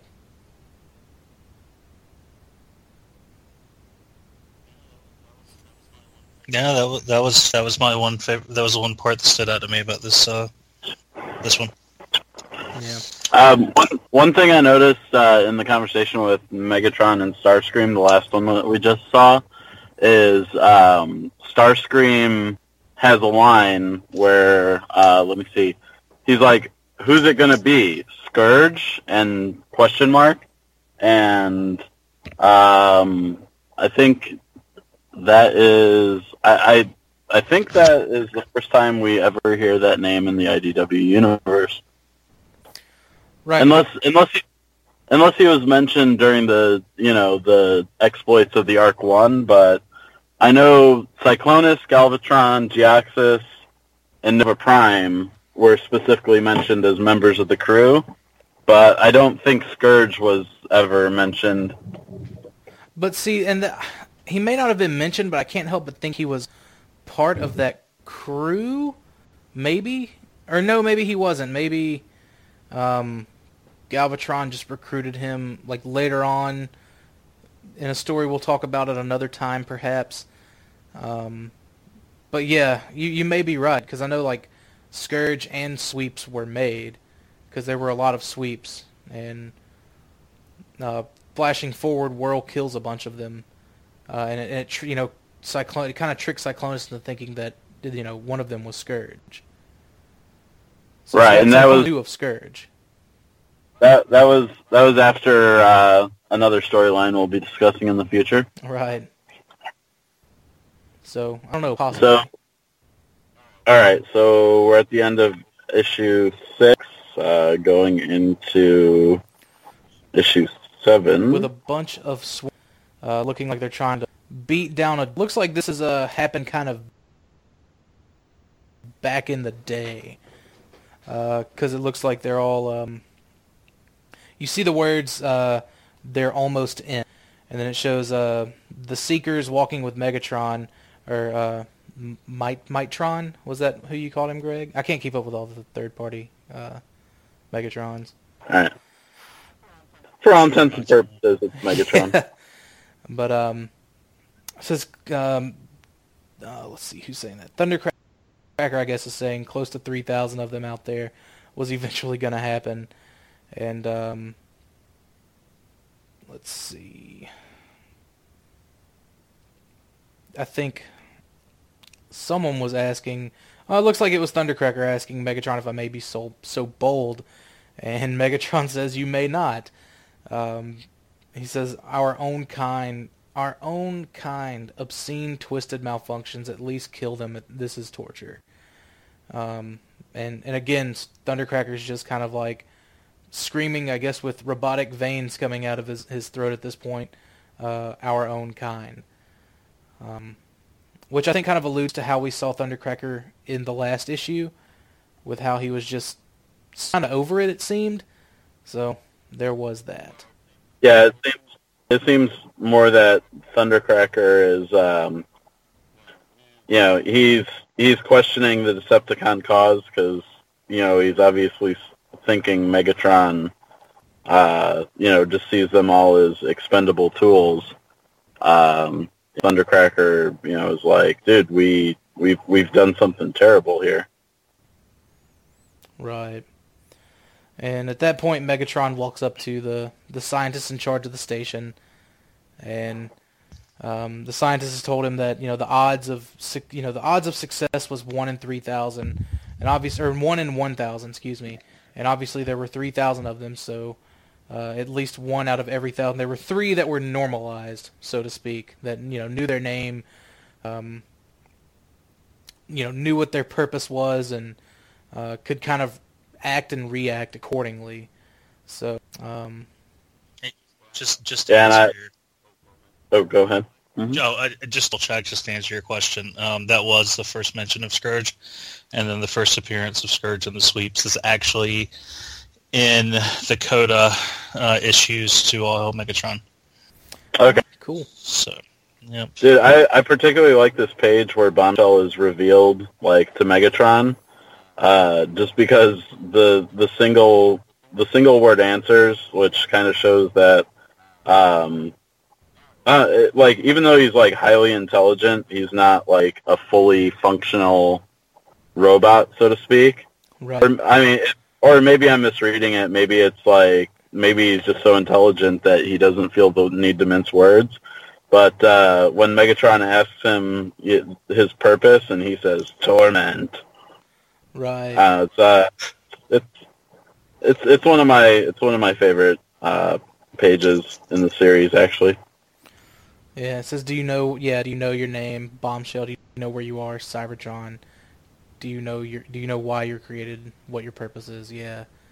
It was man and, it was just a it was a nice reuse of i guess art uh, which we do see every now and again but like the the twisted kind of head and then he sits it back normal and he kind of twists it again and sits it back normal. I don't know it was just uh it showed how creepy the insecticons are uh, or at least bombshell in particular but um this next page this is actually uh, one of one of my favorite uh, with Roadbuster in the middle, and you've got this kind of convoy of Autobots. But uh, Roadbuster being so big, you know, a couple of people can just kind of sit on top of him while he's uh, while he's driving, uh, which I think Jazz may be a little too big for this picture too, because it looks like he's about the same size as Springer.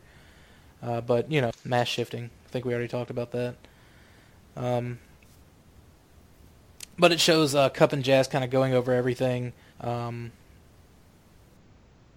it shows it shows this is where we get a more in-depth look at what happened and why you know why and how they ended up on on Cybertron. Um, so it shows. Let's see, they're in a command room. They're all talking about it, and um, looks like they said they had found where the Decepticons were kind of hiding out. Um, um, let's see. Jazz is saying they weren't laying low. There had been a power struggle, in which point Kup asked Starscream, and Jazz confirmed. Said he'd made a play. There had been a split, and the and they were scattered. Which I think this kind of falls back on the uh, the Asian stories. Um, you know, because we did kind of see that with with Starscream making a split and trying to take down Megatron at every last turn. Um, so some of that was there, but then there's there's some of this that just. I'm, I'm assuming this is all this is all got to be after the whole expansion arc, um, and just another I guess kind of battle. But I like seeing Cliffjumper here, all armed to the teeth, with his uh with like three guns and ridiculous amounts of ammunition. So looks like they're all getting ready to go into the fight. And it, you know, Jazz is talking about how they were so desperate for it. They were itching for the fight. Prowl looks like his universe toy still. And then he said it happened quick. They were outnumbered, off balance, and they were all just kind of at the bottom of what looked like a, a crater. And says uh, they were strong, unified. They had a purpose I hadn't seen in forever. Says Jazz. Uh, it shows them all like again they're just getting their asses handed to them collectively at the bottom of this and then that's whenever uh, let's see Jazz said there was hope for the briefest of, mom- briefest of moments, and then that's and then Kup asked, the, and then he said, uh, "Devastator." They'd found a way to tip the scales. Uh, said we fell, all of us, and then let's see. It shows Thundercracker ripping off Sideswipe's arm, so we know how that happened. Skywarp. Megatron shooting Optimus. Oh, Skywarp. Skywarp. My bad. My bad. I was my brain was my mouth was working faster than my brain just then. That, that happens a lot. Um, Megatron's blasting Optimus' the stomach, which probably is how he. Okay, yeah. Page uh, the next page it says uh, Jazz called ripping the Matrix wires and all out of Prime's chest. When Prime still has like a twinkle in his eye, but I'm pretty sure that's a that's a robot tear. Let's see. Then we kind of go back to uh to present, where Kup uh, tells them to take a short break, and um, that's whenever Jazz is asked any any signs of drift or Blur, and Kup's like, uh, no, won't be unless something's wrong. They're uh, they're gone. Which I would only, you know, I think they had kind of showed some of that later on, but I'm not 100% sure. Just the whole, all the, I guess, fun drift and blur kind of had out there, scouting ahead and whatnot. Uh, but before we get to that, if if there even is that to get to, um, so we see, let's see, we see Sunstreaker walking into a room with Sideswipe on him. Um, Sideswipe says we need to talk, and uh,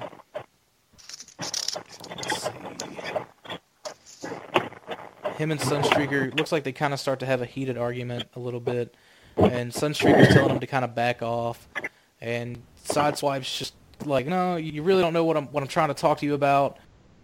Um, you and Ironhide, you're you're really making shit worse. Um, and then we let's see, we have another kind of backflash to what Sunstreaker had to go through with the Machination and becoming a headmaster and then that's Sunstreaker gets pissed off because he's like, "No, you don't get to do this to me." This this I thought was a very heartfelt kind of three pages um, with Sunstreaker's kind of frustration um, with Sideswipe kind of trying to act like his caregiver or you know something like that, and saying that Sideswipe has no right to bring that because doesn't know uh, what happened. It Just side note, uh, like the one, the one page, the flashback page with, uh, you know, uh, Hunter, Sideswipe's head, and uh, what is his yeah. name, Dante.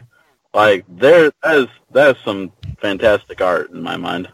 Yeah, it really is. Um, both both line art and colors. Uh, whoever did this page in particular, they did a really really good job.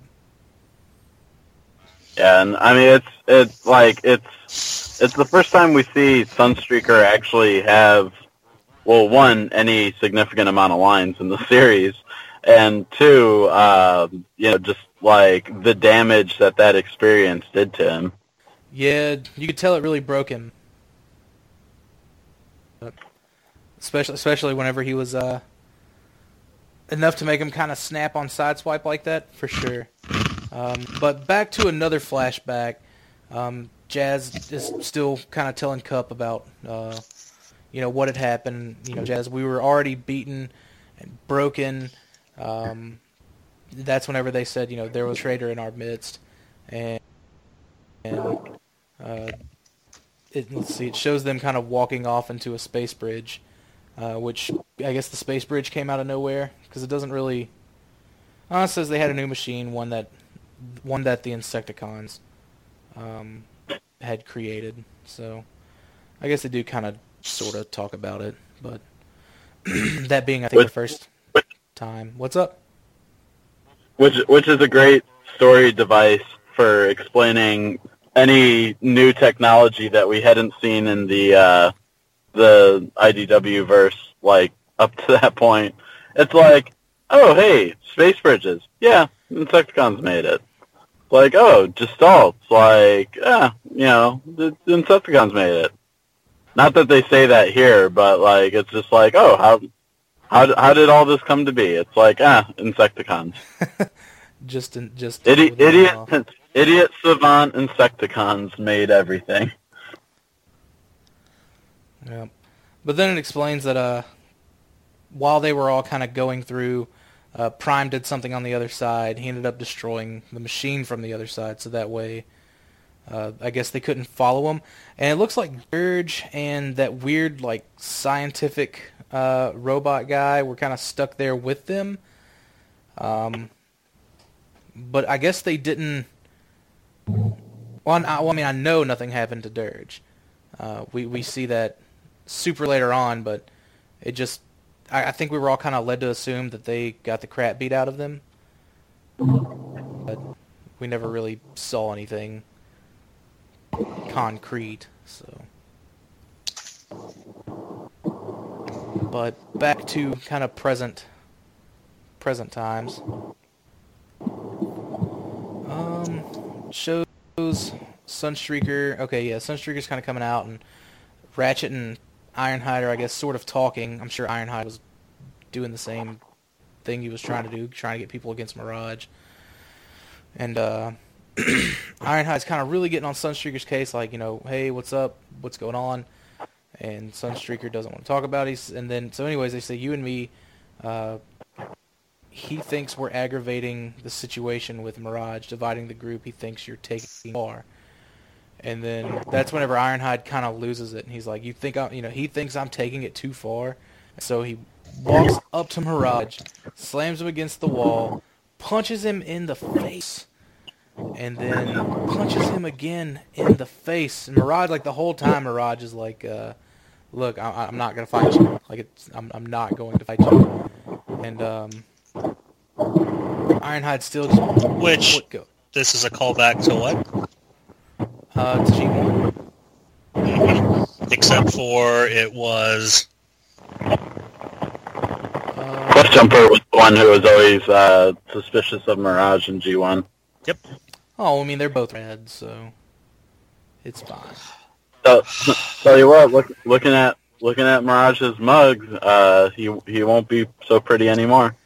Yeah, dude, like it's his face is kind of cracked open. His okay, he's got green blood from his eyes and purple blood from his uh, from his mouth and nose. So it looks like looks like his eyes were leaking a little bit. But Ironhide's talking about how he doesn't deserve to wear the Autobot badge, and then he just starts like laying his fist into it, something fierce, to where it, it essentially gets curled up. Uh, it looks like with his chassis, and then he kind of gives him another sucker punch on the way to the ground twice, and then that's whenever Sunstreaker and uh, let's see, Ratchet, Tracks, Wheeljack, Trailbreaker. They're all kind of there. You know, wow, dude, what did you do? So that's the end of uh, it's the end of issue number seven.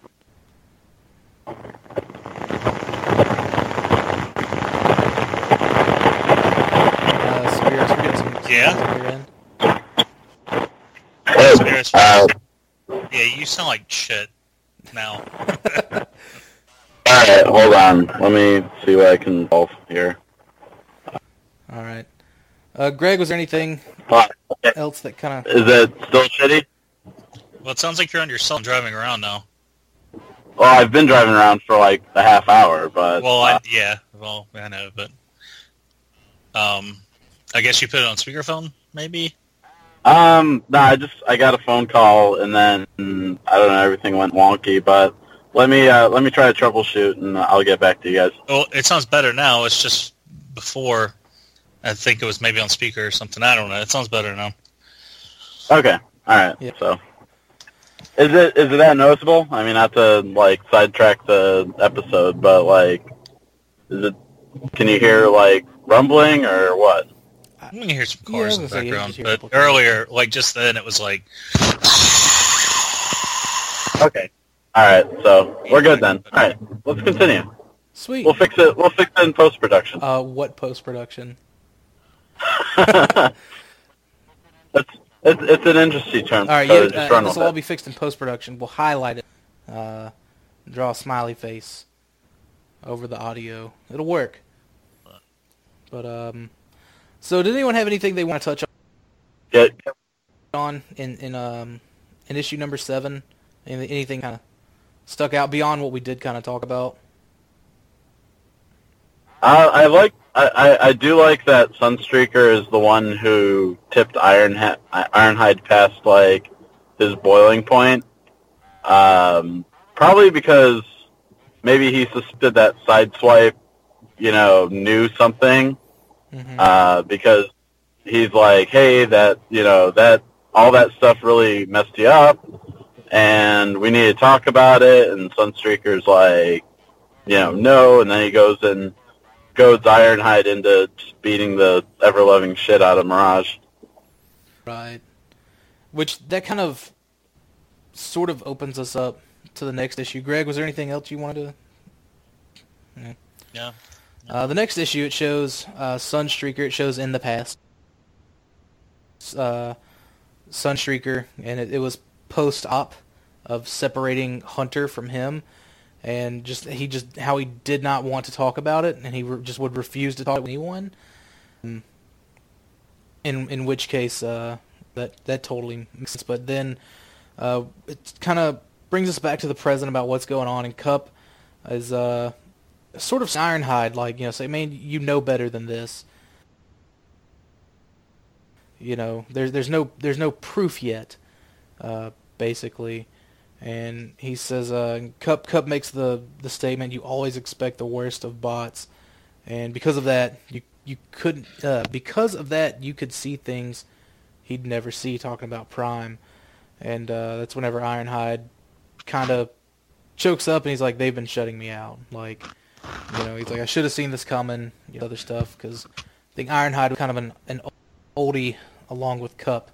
Uh, but looks like their conversation is interrupted by some choom choom choom, and at which point uh, Blaster's talk, you know, says it's the swarm, and uh, Perceptor's being a badass, and then it looks, let's see, Blur comes speeding in, says, uh, they're on us. no shit. And, uh, Kup asked for Drift, and then um, Blur he was like, ah, I, I had no idea, couldn't find him. So uh, Perceptor's still at this point being a badass, like literally not worrying about anything. And then um, Kup's telling everyone to stay in formation, stay alert. And then we pan to New York City, and then we've got uh, we've got the reflectors here, and this was like a very brutal. Um, I think page. Really, this is probably one of the most brutal scenes in the whole arc. Like as far as you know, alien robots' curiosity with with humans, because uh, you know, they were like, "Don't be afraid. We're going to play a game. Would you like to play a game?" It would no, please don't. And then that's whenever he's just kind of he says, "Oh dear, they come apart quite easily, don't they? Such a mess. Sh- shall we put to get? Shall we put them back together again? Yes, let's." Like that was that was pretty fucked up. At least like at least I thought it was. Or you know, Reflector was a troubled dude. Or they were all three troubled dudes. No, I mean all through the all through this, you've seen like the, this with all the different Decepticons. I mean, they're all commenting about how weak they are and blah blah blah blah blah. They don't really care. Um, I'm kind of it's kind of curious though because you see the three, and then you only see the one, and it's the same one from different angles. So were the other three? Does it are they holograms or did they disappear because you only see the one after that? Yeah, something they but, didn't really they didn't really uh, talk too much about. Yeah, I think I think that's a character that could have used some extra explanation as to how he is, how he does what he does. You know what I mean? But oh well. Uh, let's see. Well, we see Starscream walking past him, and Starscream's like, "What the fuck is this guy's problem?" And then he's he's going into uh, kind of walking into a building, and then Minotaur says, "What do you want, Secret?" And then uh, that's whenever Kickback is telling Shrapnel to be careful. He's addressing a superior officer, and that's whenever Starscream mentions you have me probably have me confused with someone else. And so some scheming is going on, and uh, they after they get past their formalities, Starscream's like, in fact, perhaps it's time you and I had a talk. So typically, whenever Starscream wants to talk with someone one on one, it doesn't really end good for someone. But uh, like woohoo, Fanwink, Seeker. hey, it's one of them jet guys in the in the next page. Woohoo! But um, then we go back to Cybertron, and it's uh, again Perceptor and Kup are on Roadbuster, uh, shooting at stuff with Ratchet just kind of like keep, trying to keep up, I guess. And um, Kup makes the comment, "Days like this never get old," uh, showing his true Wreckers fashion. And let's back to, uh, to, to the, the the story at hand with uh, the chase of the um, the swarm. Uh, I, I, like how uh, Cliffjumper's kind of sitting in the back of Hound. I think that's funny. Uh, but Kup's telling everyone to stay clean. He uh, he asks Perceptor. He just he literally just says Perceptor, and you see for look, and there's two charges um, on either side of him. He, I guess, swiftly slings his rifle uh, on his back, and then reaches for the two handgun the two handguns that are on his waist, uh, and then he just in pure badass fashion just takes one shot at each, and uh, blows up the portion of the bridge behind them, and then uh, let's see. Ratchet's worried about Drift. Bumblebee asks does it matter. Kup tells them to shut the hell up, and uh, Perceptor is hit with looks what looks like a little poison dart from one of the uh, the swarm that was crawling on the building. And Kup's telling everyone to keep moving, just like keep shooting at him. But uh, let's see, it's the only way. Okay, yeah, it looks like they're trying to blow out that last bridge um, to put some considerable time and distance between the swarm and them. Uh, but I think at which point the the bridge didn't quite blow how they needed it to, and um, they're all essentially looking for volunteers. Like Blur's saying he can do it, but Kup's like, no, man, you're not fast enough. You'll just die. And um, at which point Blur's just like, give me a shot. We don't do this, and we're all dead. And that's whenever it looks up and says, wait a minute, Sunstreaker. And then we pan back to Earth after things are getting good and exciting on Cybertron. Uh, Starscream. It's now Starscream looking out on the uh, on the sunset. Um, Let's see. Like he's talking to uh, who, I don't know who he's. I'm guessing he's talking to uh, Bombshell because he asked if Megatron suspects. says he always suspects. And Starscream says there was once a long time ago, there was a time I idolized him. And then looks like Bombshell has said it now. And Starscream says he's lost his way. Prepare the others, await my signal. So I think Starscream was playing on everyone's emotions of like what next, what to do next. And even even his own, like Starscream seemed to have had uh, those kind of emotions himself. But yeah, I really, I, I really like Starscream flying like he always suspects, like because Megatron is such a badass that like he never rests. He always knows. And it's typically Starscream. It's typically Starscream that's always trying to uh, usurp him.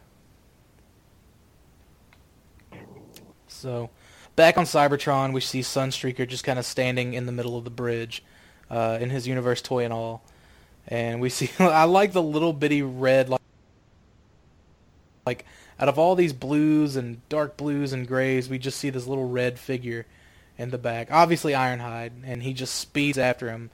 And uh, this is another very heartfelt moment because Ironhide's like, "Hey kid, uh, what?" And it's, it's kind of a flashback to uh, Starscream. Starscream says, uh, "So do we have a deal?" And Sunstreaker says, uh, or Ironhide asks me, says, "What are you doing?" Sunstreaker says, "I'm not sure."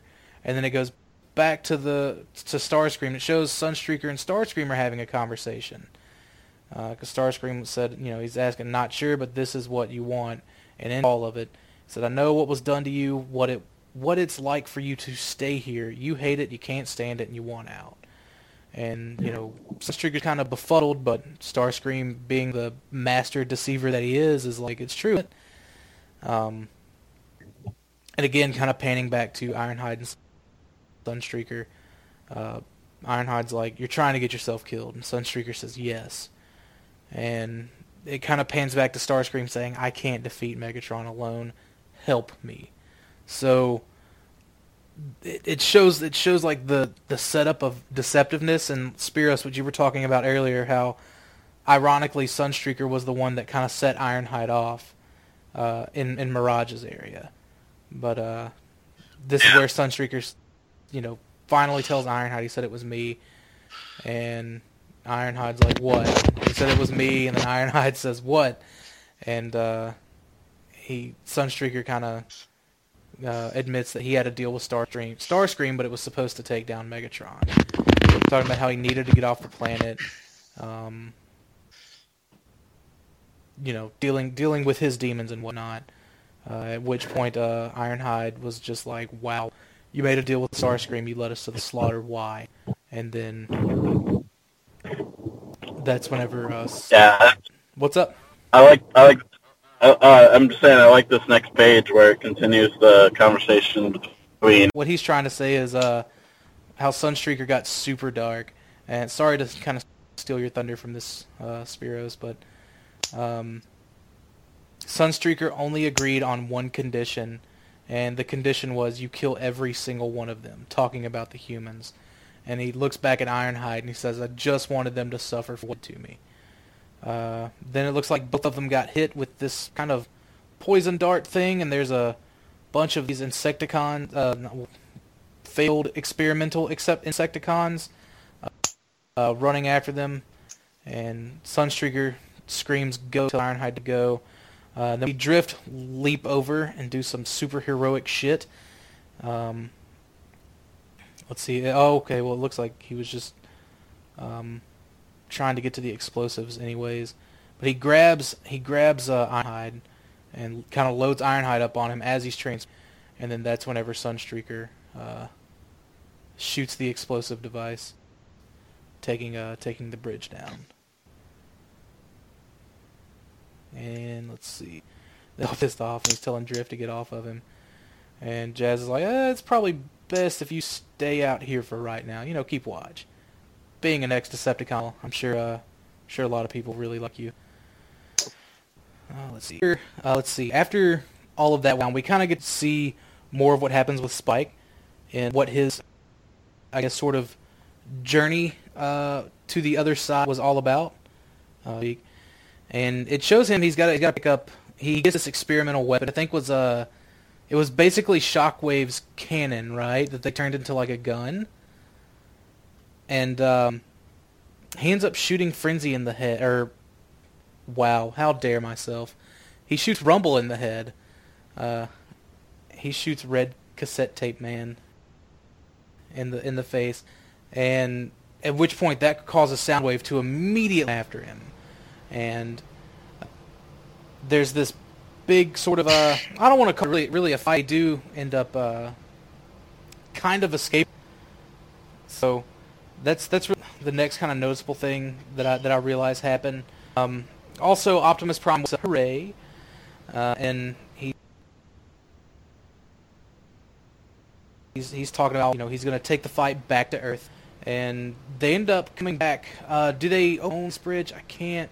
Oh, no, no, no, no. Omega Supreme shows up. That's what happens. Omega Supreme kills all of the the swarm that they're kind of fighting, and then um, it's whenever they they kind of make their way back. And once they do get back, uh, Omega Supreme and Devastator are kind of going on. Um, I may be getting ahead of myself, actually. This, uh, yeah, I'm totally getting ahead of myself. Am I getting ahead of myself, Greg? Um, I don't know where. You, yeah. Yeah, because yeah, because that's right. Megatron, before all before all that went down, before the Autobots showed back up, that's whenever Starscream kind of led his uh, combined, I guess, coup against Megatron, and because uh, I remember Megatron going toe to toe with Devastator, um, in which I feel like he he lost that fight. No, okay, so Soundwave went after Spike, uh, and then Optimus makes his return.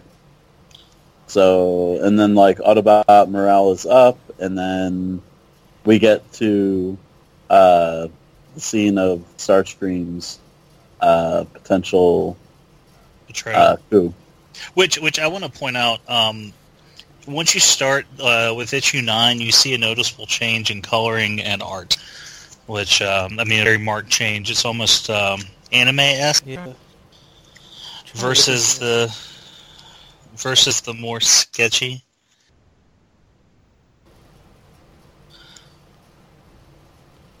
Um, yeah, I, I don't. I, I want to say that maybe Josh Perez took over coloring, not, or is he not? Is he not in the credits? He's not on it. No. I'm, yeah, I'm flipping to the beginning to look through the credits. I'm thinking about who who's who do you think did the art? Um, because it was either Kasey or Emiliano Santalucia, and I don't. Was... Oh, uh, you know what? It those anime-esque, uh, you know, like the color pages. Uh, I believe they're done by E.J. Su, who did the uh, the Asian series. Uh, actually, issue number nine, the colors are by Josh Burcham and Robert Dees. Robert Diaz. Diaz? I'm I'm probably butchering that guy's last name. Yeah, probably probably Diaz. Yeah. Or... Um, the art, art, I guess the actual art was by again by Robert Dees and Emiliano Santalucia. God, I hope I got that did, right. Did he? Did he do the lines, Emil, uh, Emiliano? Yes, looks like both of them did lines, and well, um, Burcham and Diaz did colors. I figure lots of lines get done in the production of one of these comics, but every now and um, again they get they get a couple of different artists uh, working on lines. Like we see that, like later on in uh, like the kind of more current ongoings. But you know, there is that. We, well, you know who Emiliano is, right? Uh, an artist. You're a you're a Hasbro. You got come on, man. You're a Hasbro guy. If anyone on here knows who he is, out of the three people here, that's not me. So I guess the two people here, you should why, know. Why should we know? Because he does a lot of the uh, character designs for the for the toys. Well, and he did uh, all the Masters of the Universe classics. Um, he did the character designs for that. See, well, how long ago did he do yeah, that? I knew, I knew, he, I knew he did.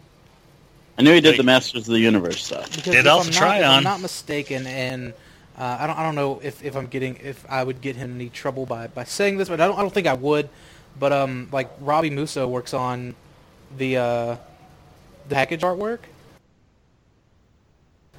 Or at least he has been for like Titan's Return and stuff like that. So Well, he the only comic book art that he did for Transformers was he did Spotlight Blaster, and he did the he did a couple issues. He did 9, 10, and fourteen of IDW. Um, but as far as his uh, his character, like his robot designs, um, he did uh, Prime Thundertron. He did uh, Legends Cosmos, Rat Trap, Waspinator, Rhinox, Skybite, Metroplex. Um, he did AOE Slog. He did Combiner Wars Sky Lynx. He did uh, Titan, the Titan Masters for Crash Bash, Loudmouth, Nightbeat, and Terri-Bull. He did uh, Void and Alpha Trion, the Power Master Optimus Prime, and Soundwave. Um, and that that's what's on this list right now. I'm sure Yeah. there's a little bit more, but there's multiple people that work that work on. So I mean, if you know one guy, but he's just kind of got a name because he's very uh, he's very social as well. He's very very approachable, I guess. Like he's in groups and he's like he's in a Masters of the Universe group, like a sister group to the that's cafe. really cool. Um, yeah, yeah, he's just yeah, and he's always posting his art, like a lot of art and stuff, concept art for for characters. Right. So there's that. But yeah, Uh, Anyway. back- uh, let's see. Back to after after Megatron was trying to fight all the Decepticons. This is where he had talked to him, and he was like, you know, you know, you're everything that the Decepticons embody, and one day, you know, you'll get to have them, but today's not that day. Uh, some, of course, I'm paraphrasing, uh, but I thought that was a very kind of heartfelt speech that he had with you know with him amidst their kind of infighting the the Autobots sort of landed and start- started kind of uh, taking them apart one by one, and then you see Starscream uh, think about it for a brief second. He kind of turns his turns back to the other troops, and he throws his fist screams, "All hail Megatron!" Um, which I believe, let's see, I think that's issue ten, uh, where where that down. Um, and we see another just big, gigantic battle. And I really do like these earlier on uh, fights in the comic books. Just uh, all the detail and the artwork, and they they really drag it out for good measure. You know what I mean? Like um, in particular, I, I would kind of fun uh, Omega Supreme fighting Devastator for the obvious reasons. Um, I say the obvious reasons. Um, shout out to that G1 episode of Crystal City, one of the like three times they gave the Constructicons a uh, a backstory that was different. Anybody remember? No, Crystal City was um, not not in- That not was comics. It was uh talking about the Omega Supreme and uh yeah G1. Yeah, the G1 show. That was Yeah. the or, that was the what was the episode called? It was called uh, the Origin of Omega Supreme. It secret was the of them, secret of yeah. Omega But Supreme. it looked like it, Supreme, it gave, excuse Yeah, me, it gave like- the Destructicons some kind of more backstory, which I thought was uh, Yeah, because they were That's like funny. friends with Omega Supreme. He was super plucky and happy, and then Megatron. You guys hear me? yeah, I can hear you. Yeah. Okay. Um, Megatron, you know, changed their personalities, and then Omega Supreme felt betrayed, and But Uh, then there was another origin story for the Constructicons where like they were built by Megatron to be a combiner, or something like I, I don't know. The Constructicons had a couple of uh couple of backstories in the tomb, but nah, it's neither here nor there. I know uh what I do like is uh it's that it's that um, the origin of Megatron. They show him getting up from a table that's surrounded by like seven Constructicons. yeah. So it was implied that the Constructicons built Megatron. So I think that's where you're getting the uh, confusion. Like it's more Megatron's origin, the uh, Constructicons. And it very well could be, man. Like it's, I, I literally just watched all those episodes once, and I was like, man, I can't do this. I could, you know, I, I couldn't like do it again. You know what I mean? But that that sounds right though. Uh, but anyway, Prime tells Omega Supreme, like, hey man, you and Devastator need to take that shit somewhere else. Um, and all the while, if you remember the nuclear bomb that I guess those other like European world leaders uh, called in to uh, to strike at America, to strike on America, whatever, to drop on New York. Uh, come to find out, it's actually uh, Octane, I believe, isn't it? It's it's Decepticon ship, and yes, okay, that was cool. like let's see. Also, um, hiding amongst the humans is a Decepticon. Looks a lot like uh, one of those Cybertron toys. Like now that I'm looking at it, fallback. was it Fallback? I was thinking of it too. Was was that his name? It was. uh Isn't it the one that got recolored into?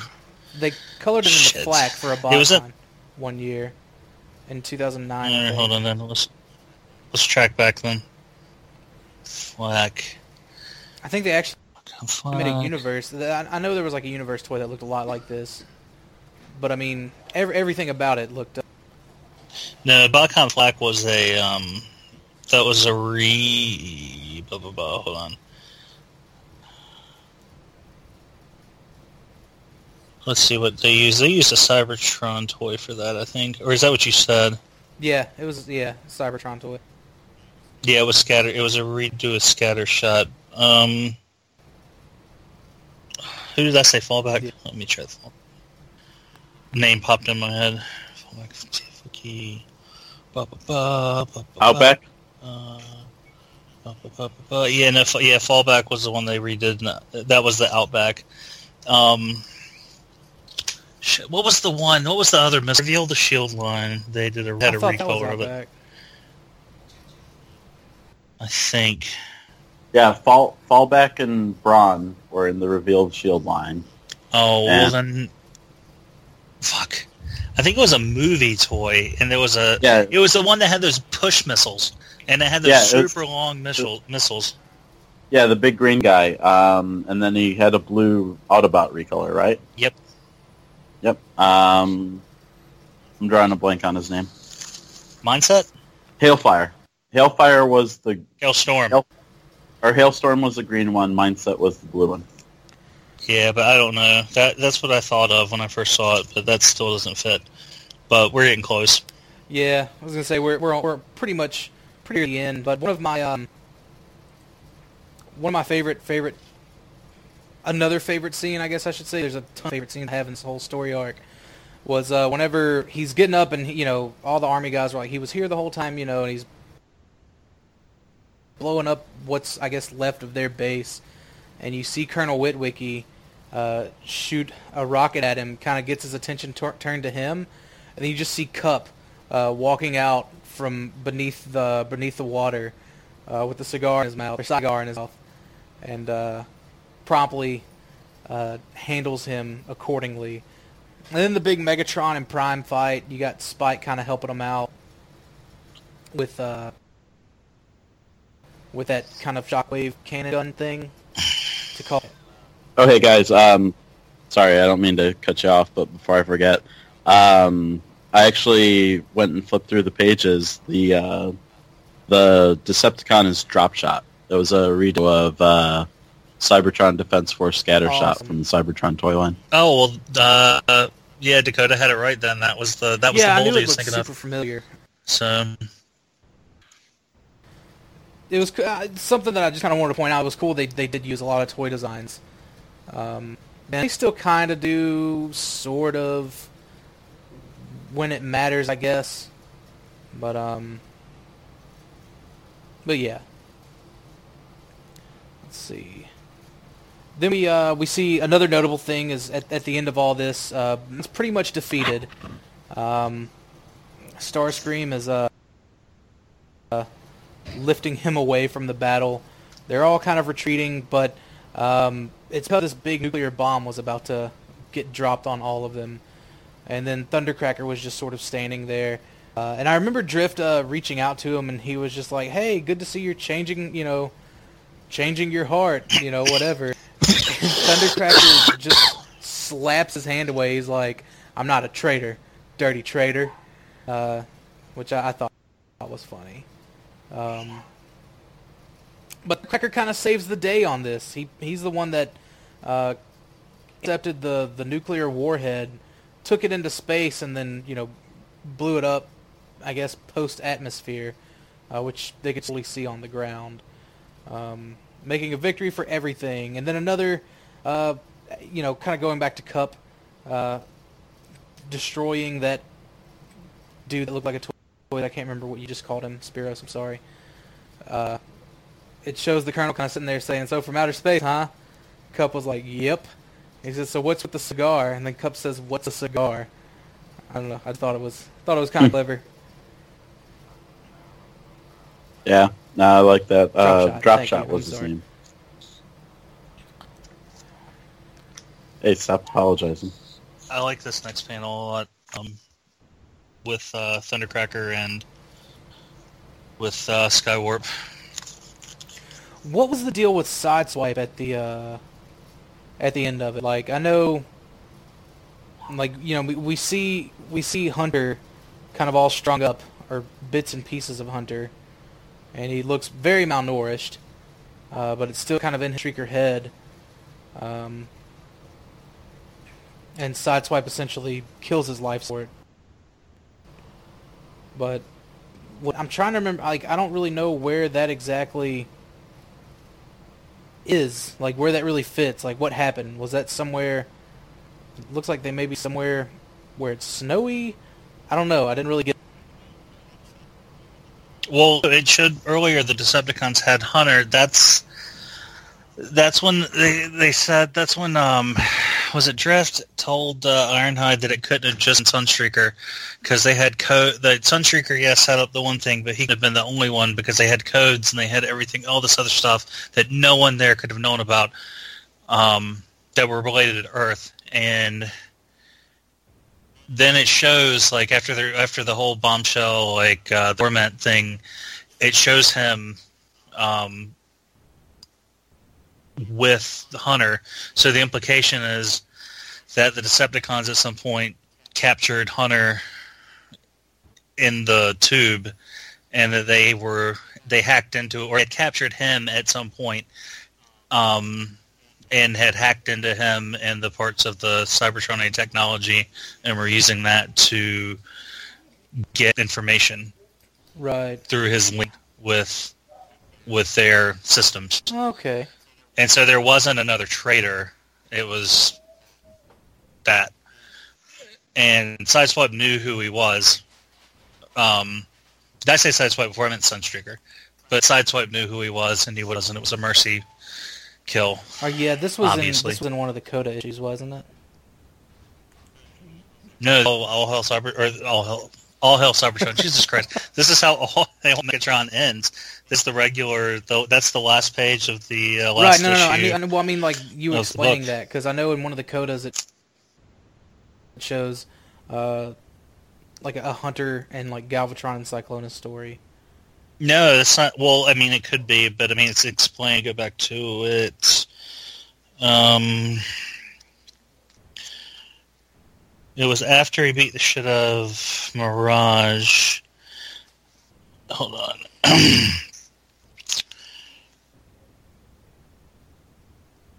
Hold on, let me find it exactly.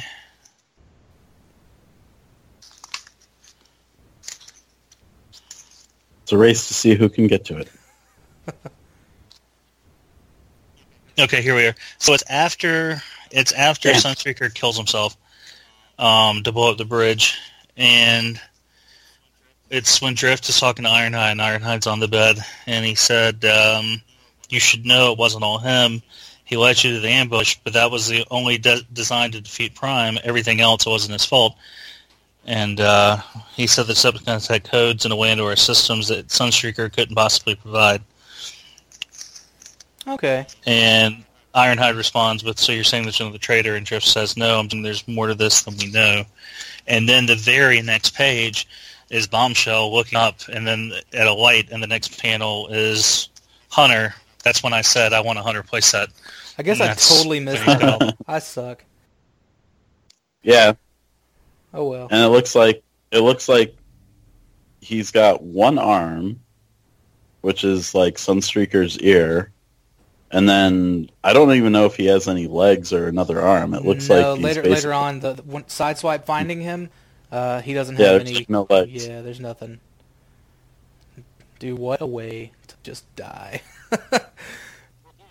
well, dude, it's like they uh, like the plug that goes into his eye, which I can only assume is some kind of like you know spike that goes into his brain or something. For oh yeah. Like it's just it's it's a gruesome it's a gruesome way to you know present their a prisoner, but it's also a good it's a good illustration of I like how dark bombshell the got at this point. Honestly, yeah, like just the wholesale slaughter of humans and all that. But it's just it's a good illustration of bombshell embracing his function of torment. Yeah. Um, real quick, if you want to touch on uh, one of the Coda issues, uh, mostly the Kup one. I think that's where it's kind of the the Kup and Perceptor one really. Uh, those are kind of what I think is is are the most important ones. Um, basically, uh, it it picks up like very shortly after the events of, of Spotlight Kup, and uh, we see Springer uppercutting Prowl, which you know I guess apparently Springer's the only one that can just uh, put hands on Prowl, and Prowl doesn't try to find some sneaky way to get them killed for it. Um, which we'll find out much later on. Uh, wise and what?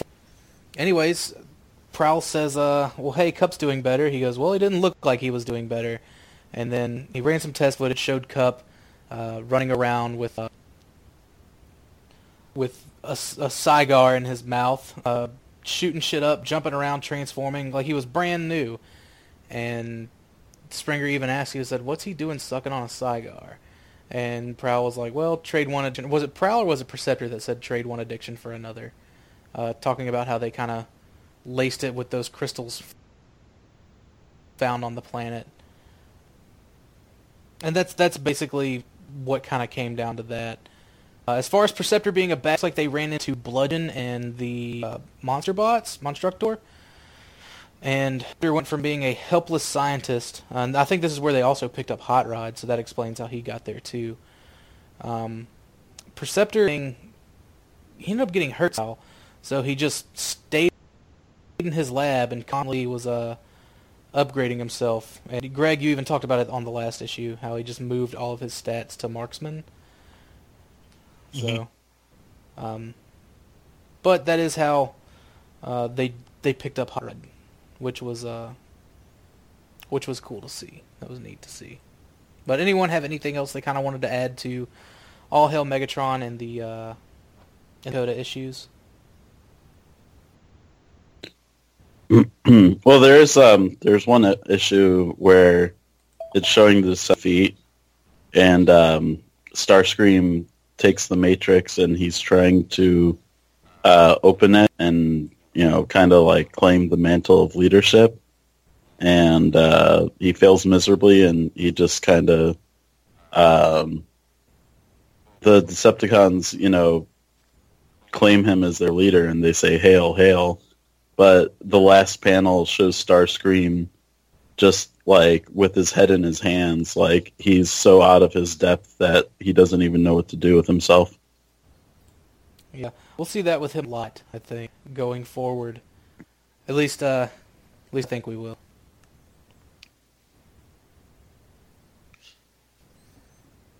But, uh, and then there's there's also a Coda issue with Sunstreaker that you know focuses on uh, him being rebuilt and Hunter, and uh, it gives the little hint that there you know he may not be completely dead because his head is got a lit optic in the middle of a swarm pile.